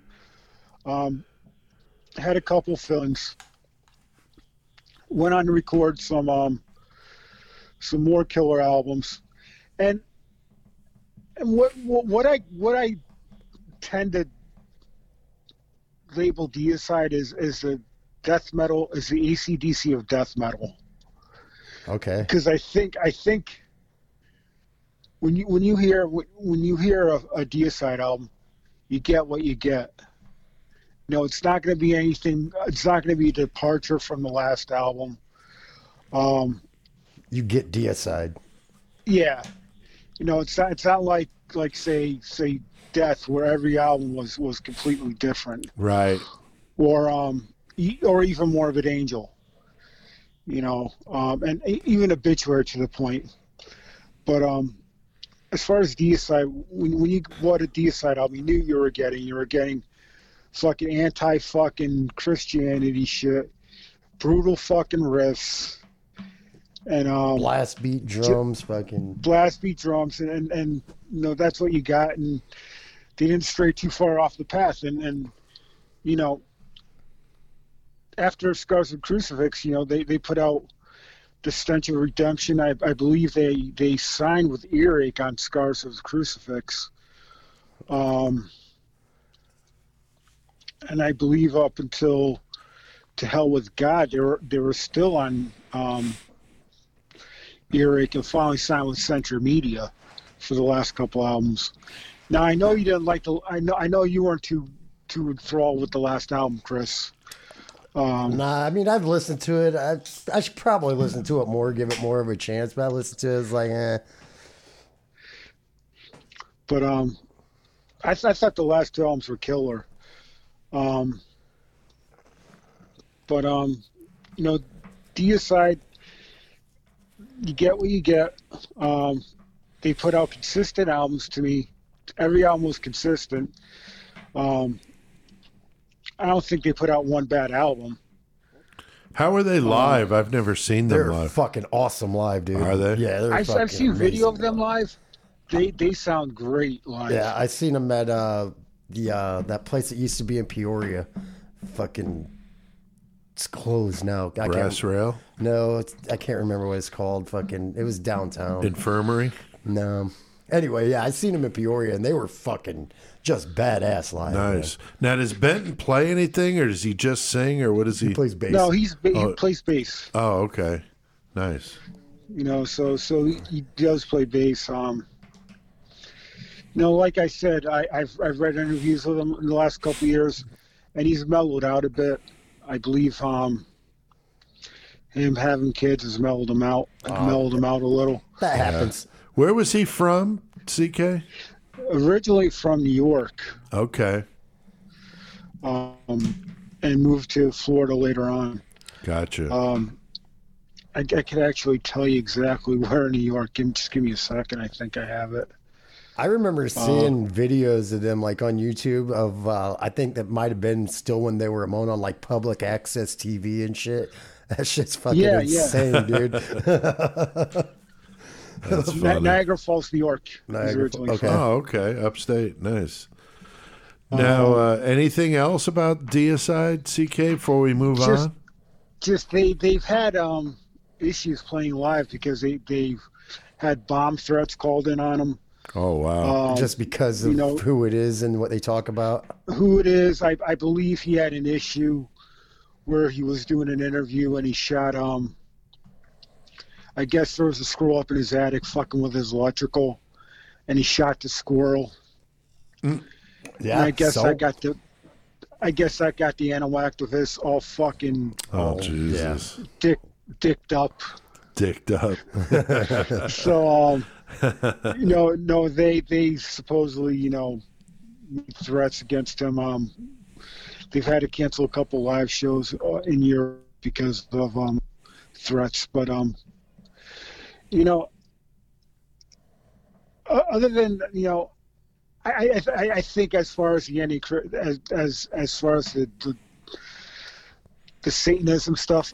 I think he did it as just to piss people off. I don't think he was that into it. Right? yeah, kind of like a right. I- Venom or somebody like yeah, that. yeah, yeah. Yeah. And even even King Diamond, even King Diamond now, he's, you know, he's not as satanic as he was. He just Right. says that he's anti-organized religion. So Right. you know, I guess I guess, I guess it's all it's all just to, to, to piss people off. So Right. I mean, you know, if you haven't heard Deicide, You're I missing out. with the fir- I would start with the first album. Yep, and Deicide. just yep and just work your way up because each album i dig i dig all their albums so um All right, quick, quick Deicide story. It's kind of funny. So I was uh, probably 16 or 17, and uh, Once Upon the Cross had just came out or whatever. I got it on cassette, and I borrowed my aunt's car. and She's super religious. shit. yeah, so so I borrow my aunt's car. I'm freaking driving around. I'm jamming Deicide in the car. I fucking when I give her her car back, I take the cassette out of the deck, but leave the case with Oh, the fucking nice. lighter Oh, and everything in the car by accident. Oh, so shit. she's like, she tells me, she's like, yeah. Uh, so I found this C, uh, tape ca- cassette case in my car. She's like, I looked at it and I was like, oh, Once Upon the Cross. That's cool. Chris is listening to religious music. Opens it up and sees it because you know it's got Jesus all splayed out and everything. Yeah. Then starts looking at the Oh, lyrics my and she's like, I hope you know I threw that away. I was like, I kind of figured you would. Fucking, my bad. Oh man, That's pretty good. That's pretty good. that's awesome. Now, CK, you got a lost classic this week, right? Another one for us? Yes, I do. It's um a band from the mid '80s out of Seattle. I don't know if many people have heard of this band. They they had two albums. Um, they were signed to Combat Records. Um, the name of the band is Forced Entry. Forced Um, entry. Yeah, I'd Yeah. never heard of them. Yeah, before. I never heard of them. Um, they weren't well known, but both both their albums were um, were actually got positive reviews. Um, the one album in particular that that I think i- is the better one is the first one, which is called um. God damn it! It's on the tip of my tongue this is what going through all this medical shit does to your brain. I'm sure. I bet. Yeah, I bet, dude. I'm sure. um, un- un- Uncertain Future, which was released in '89, and they had As Above, So Below in, in 1991. Um, I think Uncertain Future is still available. Um, just really good early thrash, classic thrash from the '80s. Nice. Um, that's what it is. So, That's so cool. if you get a chance, check these guys out. Killer stuff, um, old stuff, classic stuff. So, That's Oh, yeah. awesome, I'll man. definitely check that out. I just pull it up on my face on my computer sitting here. That way I remember. There you go. Now, now, now, I have a pet peeve that I got to get off my chest. Go ahead, man. The so-called fucking Mercyful Fate reunion, Uh, I saw it, dude. Oh my god. fucking bullshit. Yeah. How, how, how, how is two fifths of the band a reunion? Right. Two fifths. That's kind of almost like I saw something about talks about Phil getting with Rex and fucking doing Pantera reunion. How, Yeah, that- how the fuck you can do Pantera reunion without Vinny and fucking Dime? Right. You can't. Yeah, Yeah. They, they want to get Zakk, Rex, and um, Yeah. Phil Anselmo. Yeah. You know, I'm not the hugest Pantera fan, but come on. Yeah, that's Yeah, not that's a not right. And, and You know? me and my brother, me and Mike were talking. Might as well just get freaking uh, Rex to play bass with the Illegals because they do a shit ton of Pantera songs. Yeah, anyway. that's what I heard. I heard. I heard. Like um, when we saw them, they did a shit ton of Pantera songs. So I mean, Right. why? I heard the. I heard the majority of the set is Pantera. yeah, Yeah. I I can't imagine Mercyful Fate doing that without Michael Denner.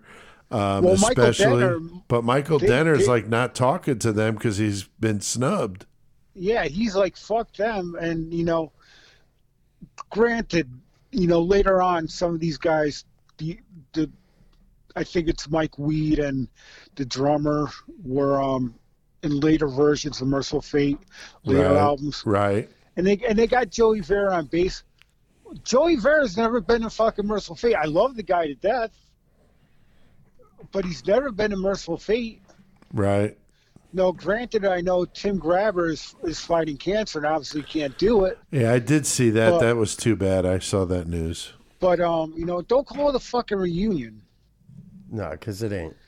Yeah. You know, because just because you have you, King Diamond, and, and fucking Hank Shermann, and remember Hank Shermann was the one who flaked out. Yeah, he's the one that caused the band to break up. Was Yeah. because of his stupid ass.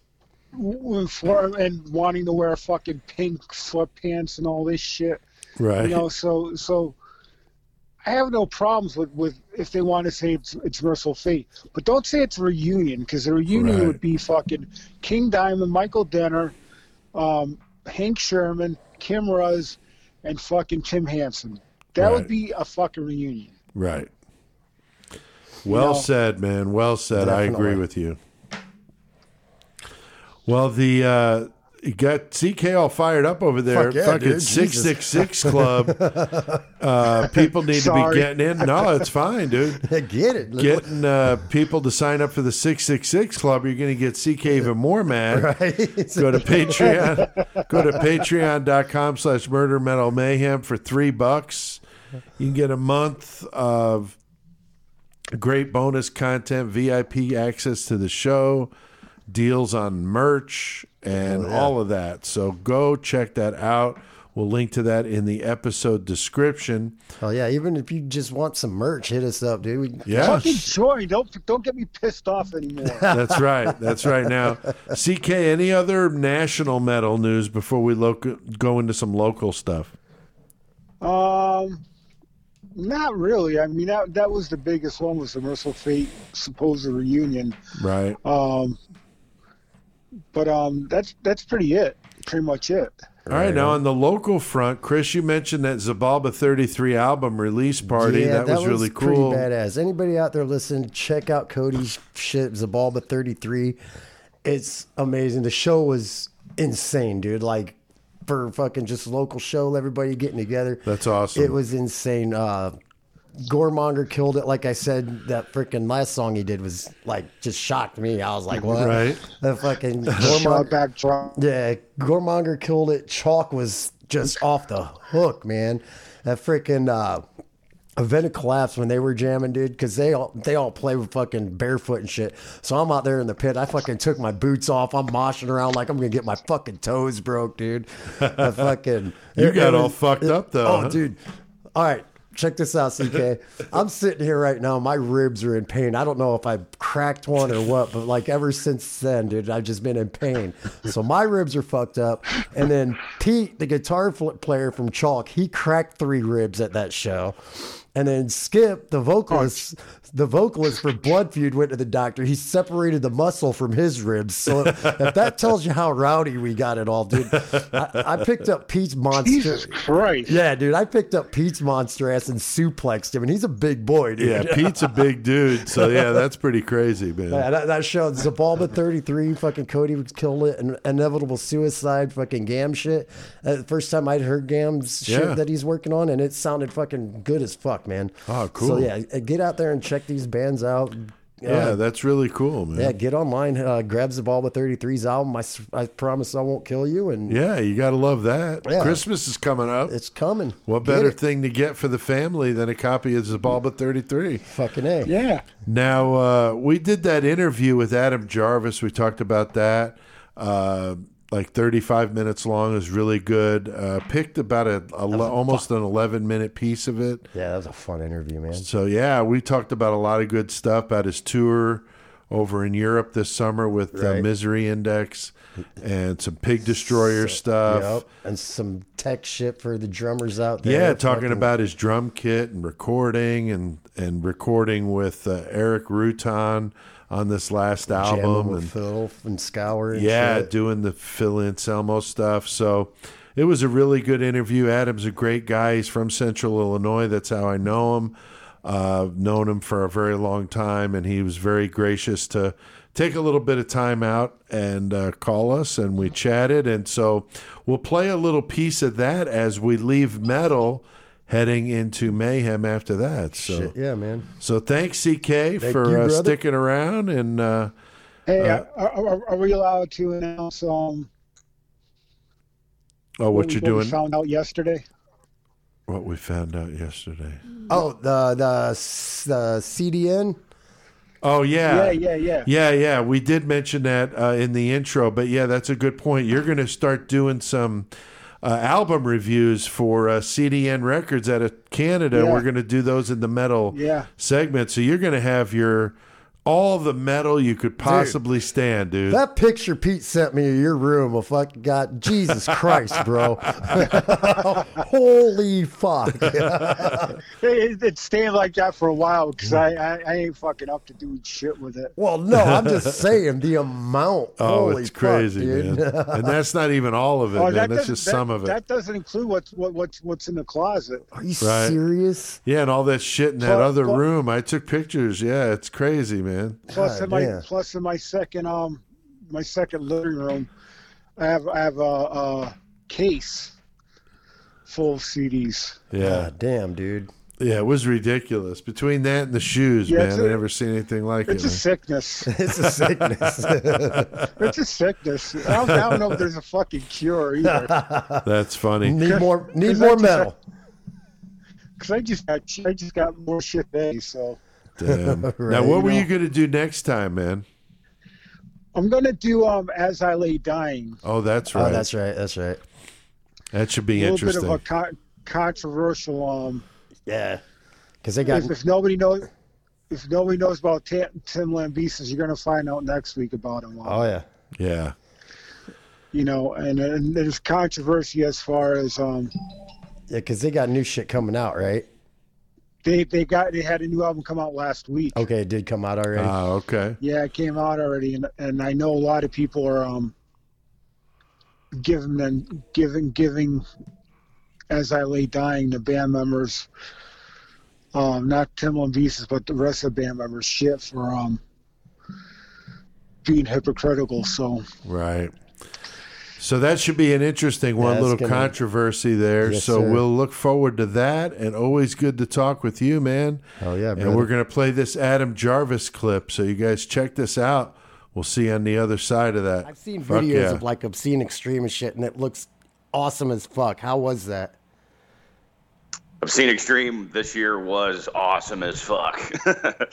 uh, that's that's one of the standout festivals for sure in all of Europe because it's just they call it freak friendly for a reason, and you just see craziest costumes. People like you'll have like a banana and a uh, dude dressed up as a cow on stage doing stage dives while you're playing. yeah, so. that, that shit's so awesome. I love seeing that shit.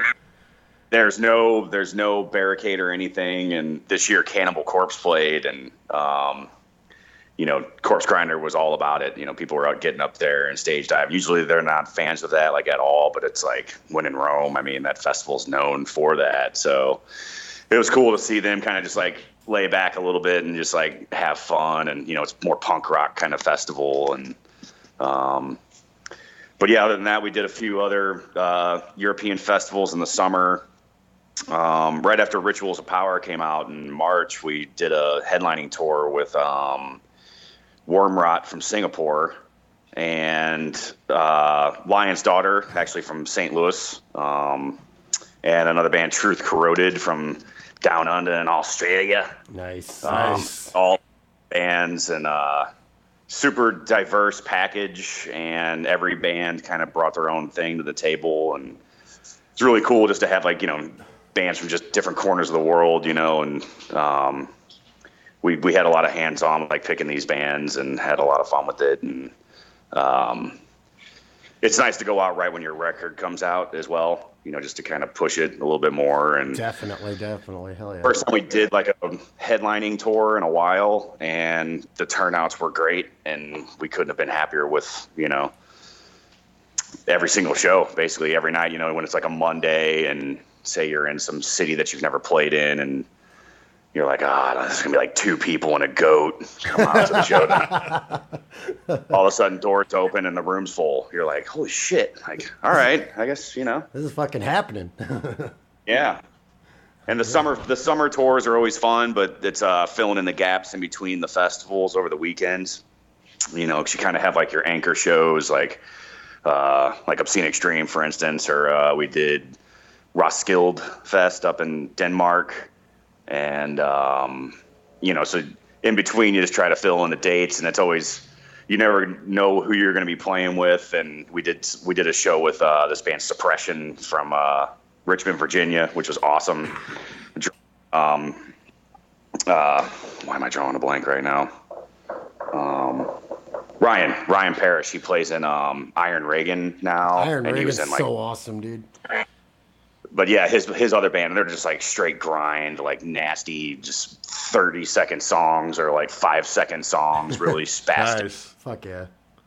So our these uh, fans just didn't know what to do. They were watching, just like, what is this? And then another show, um, Napalm Death and Full of Hell, just Oh, a random nice. show in, in Munich, which was amazing. So. Yeah, it's always fun that time of the year, you know. Yeah, that sounds killer, man. We get jealous here in the U.S. because we don't usually see stuff like that. But, dude, that new Misery Yeah. Index album you mentioned, Rituals of Power, is so fucking brutal. We've been playing it on the show, little pieces. And how has the media uh, been digging it and the fans as well? Um, I think we we hit a home run with this one because uh, you know we we wanted to. Well, first of all, I guess we the songwriting first comes first, and then your production and stuff like that. But you know, we just kind of we didn't intentionally scale back, but we kind of like just wanted to write like just heavier, groovier, you know, good driving kind of music. You know, Yeah. more kind of back It's to the different. It's different. Yeah. It, I like that you slow it down a little bit. I mean, you guys are amazing players, and to me, I think it it's kind of diverse when you can not just blast beat the whole time. You know what I mean? And mixing up the tempos. I mean, it's killer, man.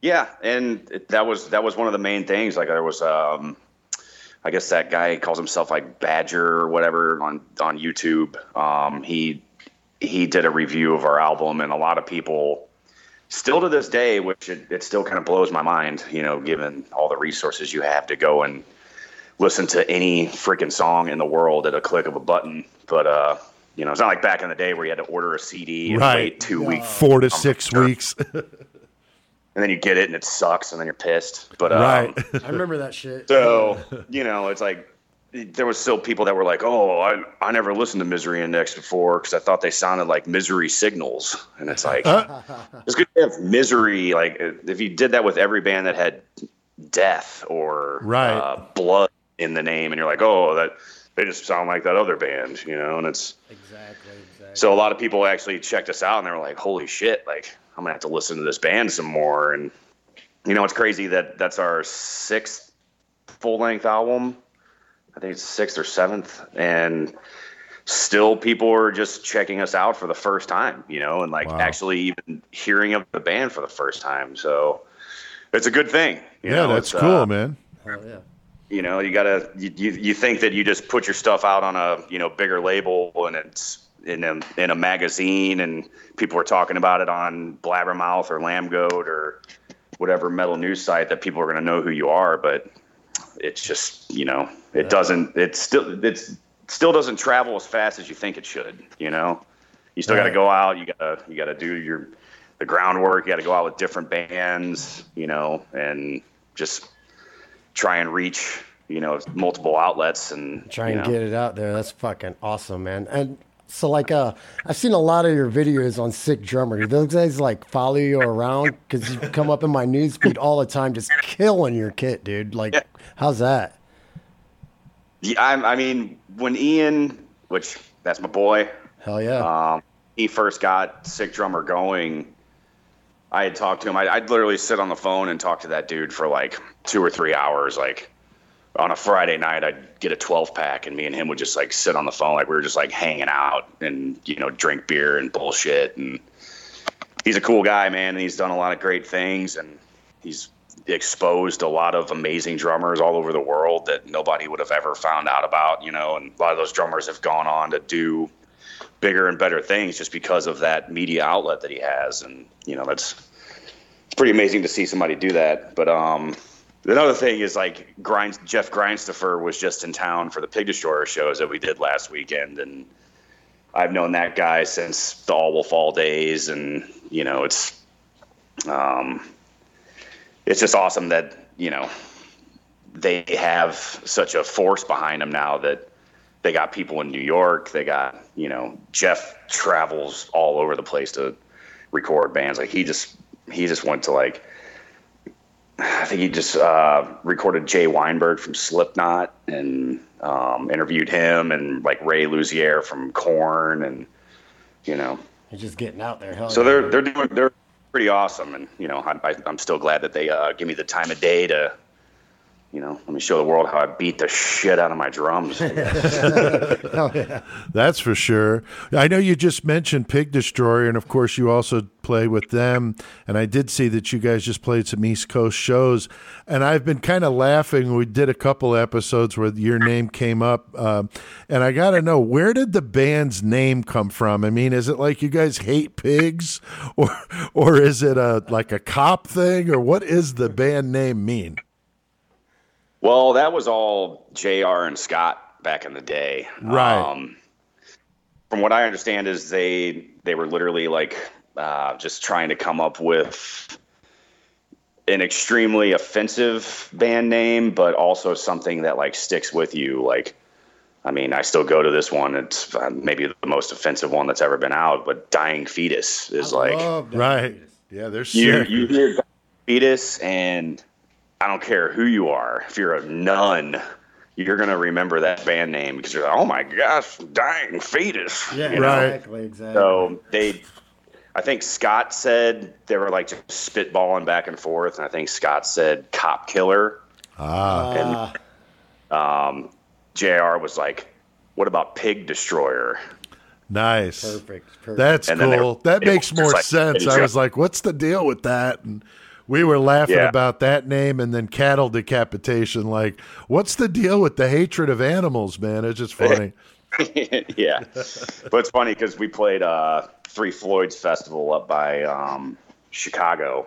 The the brewery Three Floyds. Um, they actually did a beer for Pig Destroyer called Permanent Funeral. It's oh no ridiculous. shit. If you live up by Chicago and you haven't gone to Three Floyds, then you missing out. Oh, but wow. um, they um, they do a festival every year, and there was like a bunch of cops backstage, and we got a picture with like seven or eight cops, you know, kind of like you know, pig destroyer with a bunch.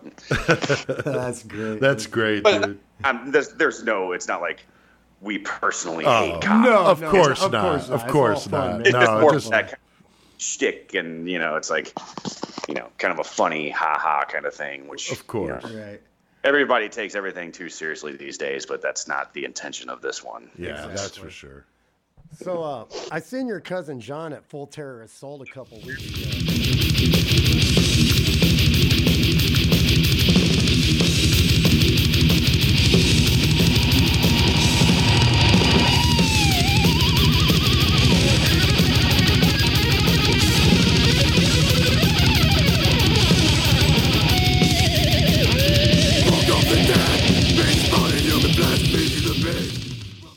Find yourself getting pissed at shit for no goddamn motherfucking reason? Do you ever want to just kill a bitch? God damn it, you fucking bitch. Here at Benoit Anger Management, we can help you out when you're about ready to fucking snap. Let one of our life coaches help you through that shit, motherfucker. I told you to shut the fuck up. Call us at 800 Got Rage, and we'll talk you down off that ledge and teach you how to get that shit in control before you kill everybody in your fucking family. Benoit Anger Management can fucking help. Shut the fuck up.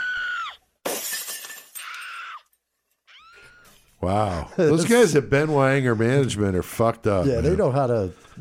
I don't think they do know how to help your anger management, honestly. Fuck. Yeah, it sounds like a little bit of a fucking issue going on yeah, over there. yeah, yeah. Yeah. It sounds like a party in the trailer park.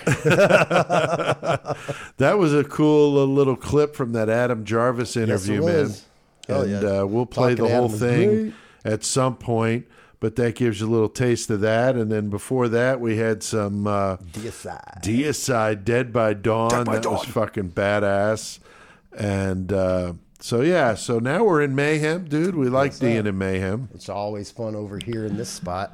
That's You right. said you got a little disgusting story. You got. I do, man. I I forgot all about this one, and I don't rem- Oh, Jenny and I were driving by this house on the outskirts of Heyworth that uh, I knew some people that lived there for a period of time, um, and they're not there anymore, and they've had a problem keeping people in this house. Right. So that's why I pointed out to her because it was people like moving in, and I was like, man, they can't keep anybody in that house. I remember these people that lived there. Uh, when we lived in the trailer park before we moved to Heyworth, uh, we lived in a trailer court in Bloomington, and there was this couple that was like a couple trailers down and across the street that had three kids Okay. and uh, he drove a, a semi. I don't know what she did other than hold the couch down, um, and then three kids. And they were, you know, he drove a semi. I mean, he was making pretty decent money, you Right, know? right. So I'm not quite sure why they were so conservative when it came to their water. Okay, but apparently uh, money was you know very tight, and uh, or they were very you know uh, environmentally friendly. Maybe Go with that. You wanna I waste don't know where water? this is going. I'm kind of scared. so here's how it would work. Okay. Well, I know when they ate dinner, uh, they would make enough for them, and if there was any left, the kids ate. Get the fuck out of here. No, no, Wait, hold on. They didn't keep feed the fucking kids first. no. The kids ate Oh, whatever that's was so left. Bad, dude. isn't it? and then when it was time to take a bath at the end of the day, Oh no. they would draw a bath for the dad, and he would take his bath, and then the water would stay in there, and then the mom would take a bath, Oh, and then the kids would take baths. But you know, you know who they how they picked who went last? no. I hope. I. How? there were two girls and a boy, and when they reached puberty, whichever one of the girls was having her period, she went last. Oh my god, dude. Oh my god, dude. it's like you're bleeding. You go last in the dirt water. That is so nasty, man. oh my I god. mean, Jesus Christ, how fucking bad can you be? Oh, Money wise, that you got to share so bath water with five fucking people. Uh, uh, Yeah, that's that's that's brutal. So I, I thought you would like that. So That's that's, interesting, my yeah. bathwater story. I ain't got nothing today, dude. Uh, I think between breaking my ribs and Yeah. leaving deicide in the goddamn car, I think I'm good for the night. yeah, I think you're good. Now we got a killer cage match tonight, man. Got Casey Anthony versus Al Capone. Yes, sir. Sure, going to be an interesting uh, matchup. And of course, earlier we said that Casey Anthony was a murderer. We know that she was acquitted, which is why so many people don't like her. Right. It's because they believe that she killed her daughter, Nobody but she was for sure, but she was found not guilty or acquitted. I'm not sure which, but yeah. but she was, you know, exonerated. So she uh, left the courtroom a free woman. But there's an awful lot of people I mean, that think that she did kill her missing and you're- daughter. When your kid's missing like that and you're out partying, fucking, I, Yeah, you, you, fuck you. Yeah. I definitely had some issues. I think we all do. So I think everybody's rooting for Capone. Uh, of course, we're going to be up at Shakers next week, which uh, is going to be Al Capone fucking turf. Uh, they got two crazy objects to fight with and a funny variable in the cage with them. Uh, thanks to listeners Jennifer Jean, Bob White, and Angela Fusaro uh, for calling in or uh, posting on Facebook with some random numbers. The way this works, Chris, we got 60 killers and 60 objects we came up with. So these people pick random numbers for us, and then we've got 1 through 15 with some interesting variables in the mix there. That goes in there and uh, little challenge besides the fight. So yeah, and tonight they're going to be fighting with a pair of hedge clippers, the manual choppy kind, not Right. the fucking electric kind, right? and a bloodstained stinky thong. Mm, and it's probably fucking Casey's. Yeah, very likely. It's probably Casey's. Fuck, goddamn. And then uh, the variable tonight is a male deer in rut with sharpened antlers. Nice. He's out there looking for some tang. and he's got some nice sharp antlers Yeah, to impale you with. He's gonna so. impale you. so it's definitely an interesting one. So what do you think, dude? I mean, um, well, I mean, he's obviously a lot bigger than she is. yeah, I, Casey Anthony, Capone's taking her out, dude. Fuck that. Right. He's taking them fucking them fucking hedge clippers, and I want her family dead. I want her kids dead, and killing her, dude. Fucking Okay. hacking her up, fucking mafia style. Okay. like straight up. And then uh, the deer. If it charges at him, he better hope he's good with those he- edge clippers.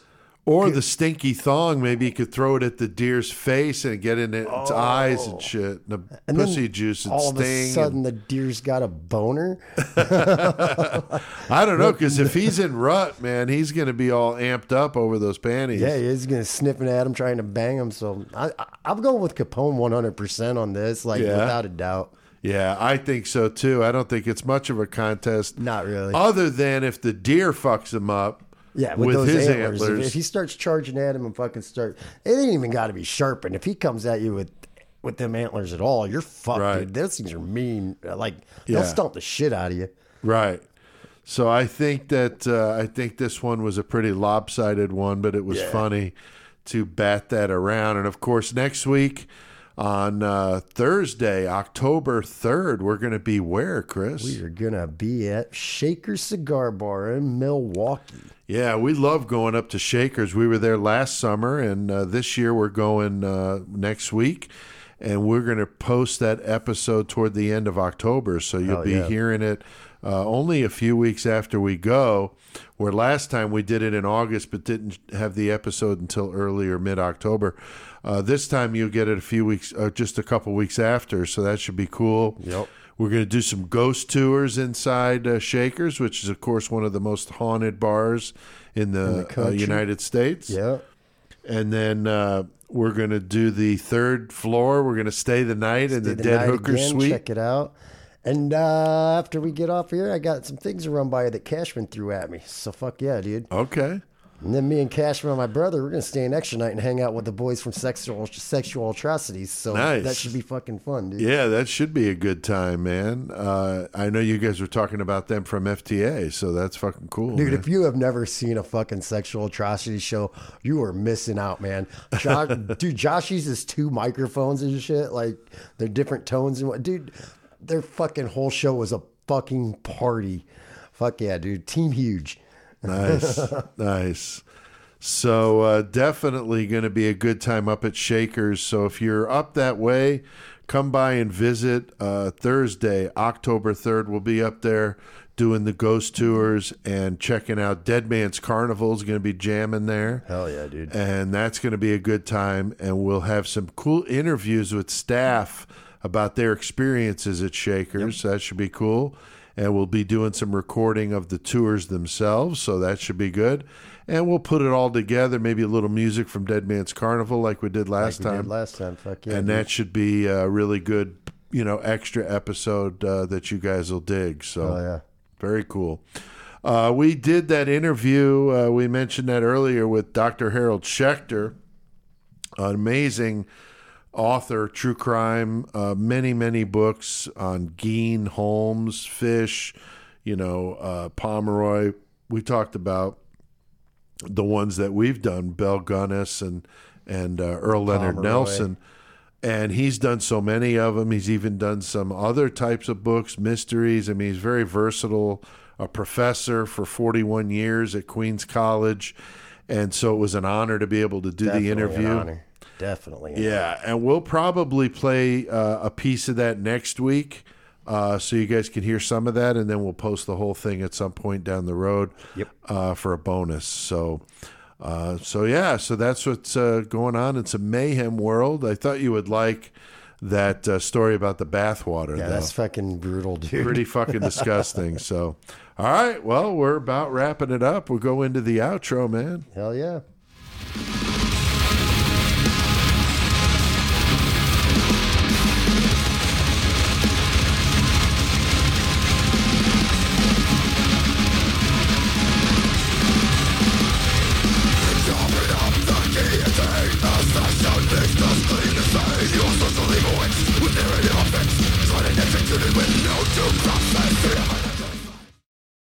Fucking Fuck Misery yeah. Index, man. Dude, New Salem from the new album, man. It's fucking Yeah, I've been dominating jamming that shit man. at home, dude. It's fucking God badass, man. damn, that was so good. Great new album from those guys. So Rituals of Power, so killer. Uh, I hope they do some good touring here because I'd like to go see I them. definitely love to go see him. Uh, that would be really cool. Get to hook up with Adam and say hi in Right? person. That'd be great. Yeah. So uh, very, very awesome. Um, and thanks to uh, Adam Jarvis for doing that interview with us. Very, very cool. Yeah, go go grab that freaking album, man. Rituals of Power. It's freaking awesome. It Misery is. Index. Get it. It is amazing. And big thanks to our buddy Tex for sitting in through the murder segment, man. That was fucking awesome. Huge thanks. Talking about some New Mexico, uh, you know, prison riot shit and him having fucking nightmares over it. That's pretty fucked up. Yeah, dude. The fact that I mean, I could understand that though, man. Like if that's your job, that Right. and you see the shit that can happen, and he's been in situations where it could possibly go to that. Right. I could see having nightmares like that, dude. Yeah. I mean, it's it's definitely fucked up. And he's been in the shit over in the Middle East. Right. when he was in the military. So for him to be like that, Right. Well, like you said, when you're over there, you got a whole crew with you. Like True. it isn't just you and one, two other people against all them. right, You got a whole gang of motherfuckers with you. So right, yeah, I could see that, man. Uh, bumper music this time: Deicide, Exodus, and Misery Index, and of course uh, CK's intro. Crisix. Fuck, yeah. dude. Crisix. Uh, definitely check out our friends at psychokillerbobbleheads.com. Uh, go get yourself one of those awesome bobbleheads. Score a T-shirt. They got that newly done website, looking really good, making yeah. it really easy to order. And if you tell them Murder Metal Mayhem sent you, they'll get your order to the top of the list. Get that shit shipped out. Uh, they got 16 of them, so go check it out. PsychokillerBobbleheads.com. Also, our friends, our new friends at CDN Records in Canada. Yes. Uh, brutal fucking label with over 1,500 titles. Yeah, go check their shit out. There is some badass shit on there. Some shit that I've never heard fucking like that I'm definitely gonna be checking out. Yeah, it looks like a lot of death metal, maybe some grind, Yeah. um, and maybe other stuff too. I don't know because I just got in touch with, or they got in touch with us last night, and uh, we exchanged some information. But they're supposed to be getting us uh, some zip files of some of the new albums coming out, and what we'll do is we'll have CK. Uh, listen to them all. I'm sure we'll listen to them also. Oh, but yeah, I'll definitely listening CK's going to jam it and then do a little review of the album, and then we'll plug it and uh, we'll play some of that stuff. So, yeah, it's great uh, to have a, a record company like CDN out there that's interested in you know doing some helping each other out, uh, cross some cross promo, and that's really fucking cool. Uh, also, thanks to Benoit Anger Management for the ad. Stupid motherfucker. That's right. of course, the voices on that one were you and my son and Joe. that was yeah. funny. Dude, every time I heard that, I'm just like, well, holy fuck! I'm Uh, I know, idiot. and that one got slipped through the cracks because when I was editing them down, I somehow missed that one. And Joey reminded you. about Joey's it. like, "How come you never played the anger management one?" I was like, "Ooh," and I dug back into it and found it. I was like, "Oh my god, this one was good." Right. So I threw in the screaming and the glass break, and it turned out pretty good. Uh, so thanks everybody listening out there. We really do appreciate it. Um, just seeing new countries, new cities popping up on the list. Fuck yeah, man. Kansas City, Missouri's been slamming it. KC Mo represent. That's right. And uh, Austin, Texas has been in and out of the list too. And of course, the staples Chicago, of course, our hometown, Bloomington, Illinois, uh, Ewa Beach, Hawaii, whatever the fuck's going on over there. They keep fucking listening. Hey, fucking hell yeah, That's man. awesome, man. Fucking- so, I wish I was in fucking Hawaii. right? Fuck. So, we got some good listener comments. Chris, you want to read that first one? Uh. Courtney Hayes commented, I started this a few days ago and c- can't quit listening. These guys are the perfect combination of comical, ghastly, and informative. Look forward to the many episodes coming up. Thank you, er, thank you, Courtney. Sorry, I'm a little buzzy. Uh, but yeah, thank you, Courtney. I'm I'm glad you appreciate the podcast. I'm glad you're liking it and enjoying it, dude. Fuck yeah. Yeah, that's awesome.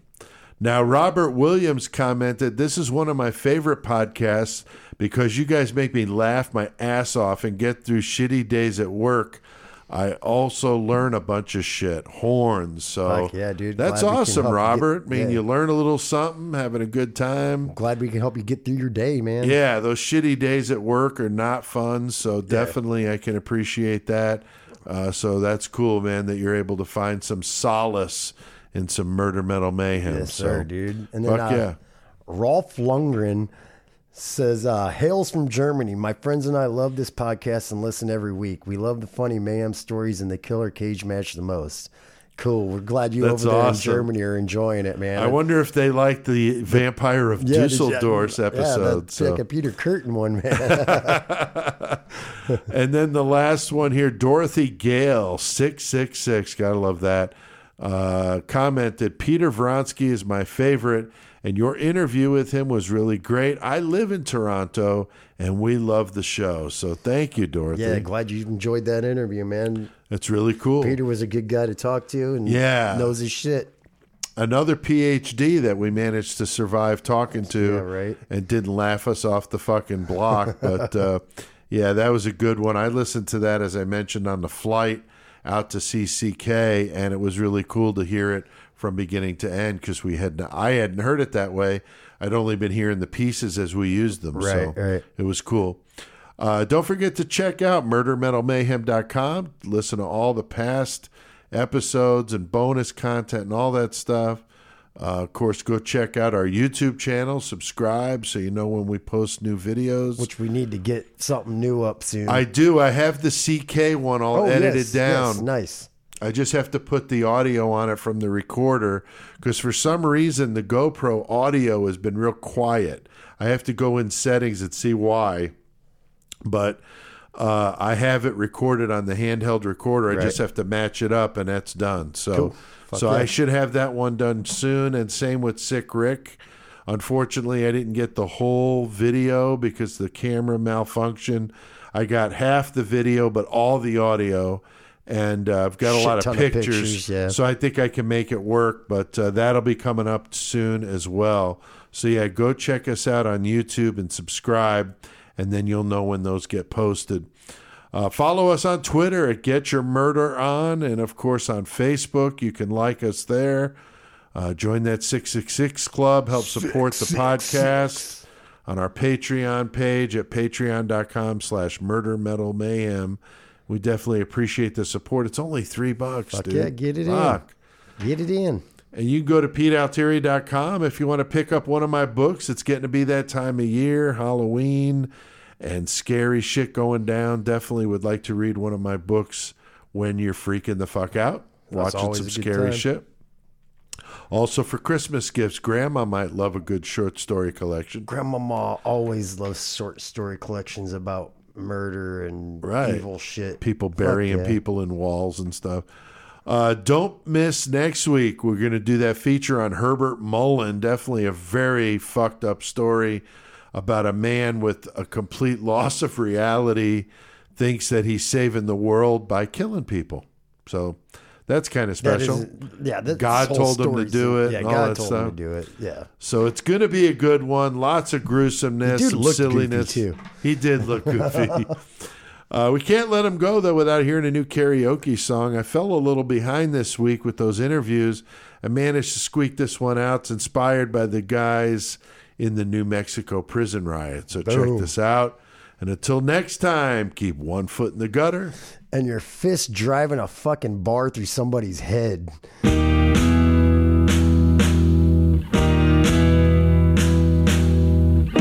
Wanna throw a party in the county jail. Prison there was there and they began to wail. Man was jumping and the joint began to swing. Shudder heard those knocked out jailbirds say, Let's rock! Everybody, let's rock! Everybody in the fucking cell block was dancing to the jailhouse rock. Spider Murphy played the tenor saxophone. Little Joe was blowing on the slide trombone. Drummer boy from Illinois with crash boom bang. The whole rhythm section was the purple girl. Let's rock! Everybody, let's rock! Everybody in the fucking cell block was dancing to the jailhouse rock. Number 47 said to number 3 You're the cutest jailbird I ever did see. I sure would be delighted with your company. Coming to the jailhouse rock with me. Let's rock. Everybody let's rock. Everybody in the fucking cell block. Was dancing to the jailhouse rock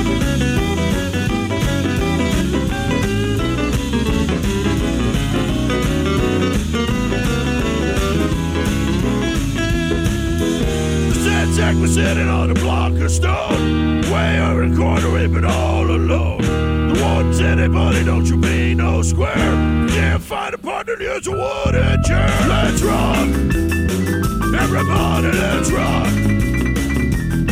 Everybody in the fucking cell block was dancing to the jailhouse rock. Dancing to the jailhouse rock. Dancing to the jailhouse rock. Dancing to the jailhouse rock. Dancing to the jailhouse rock. Yeah.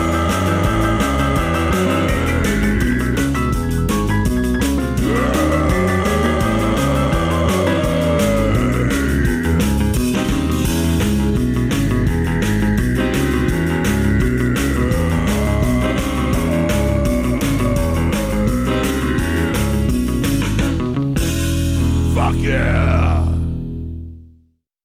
Mother, mother, man.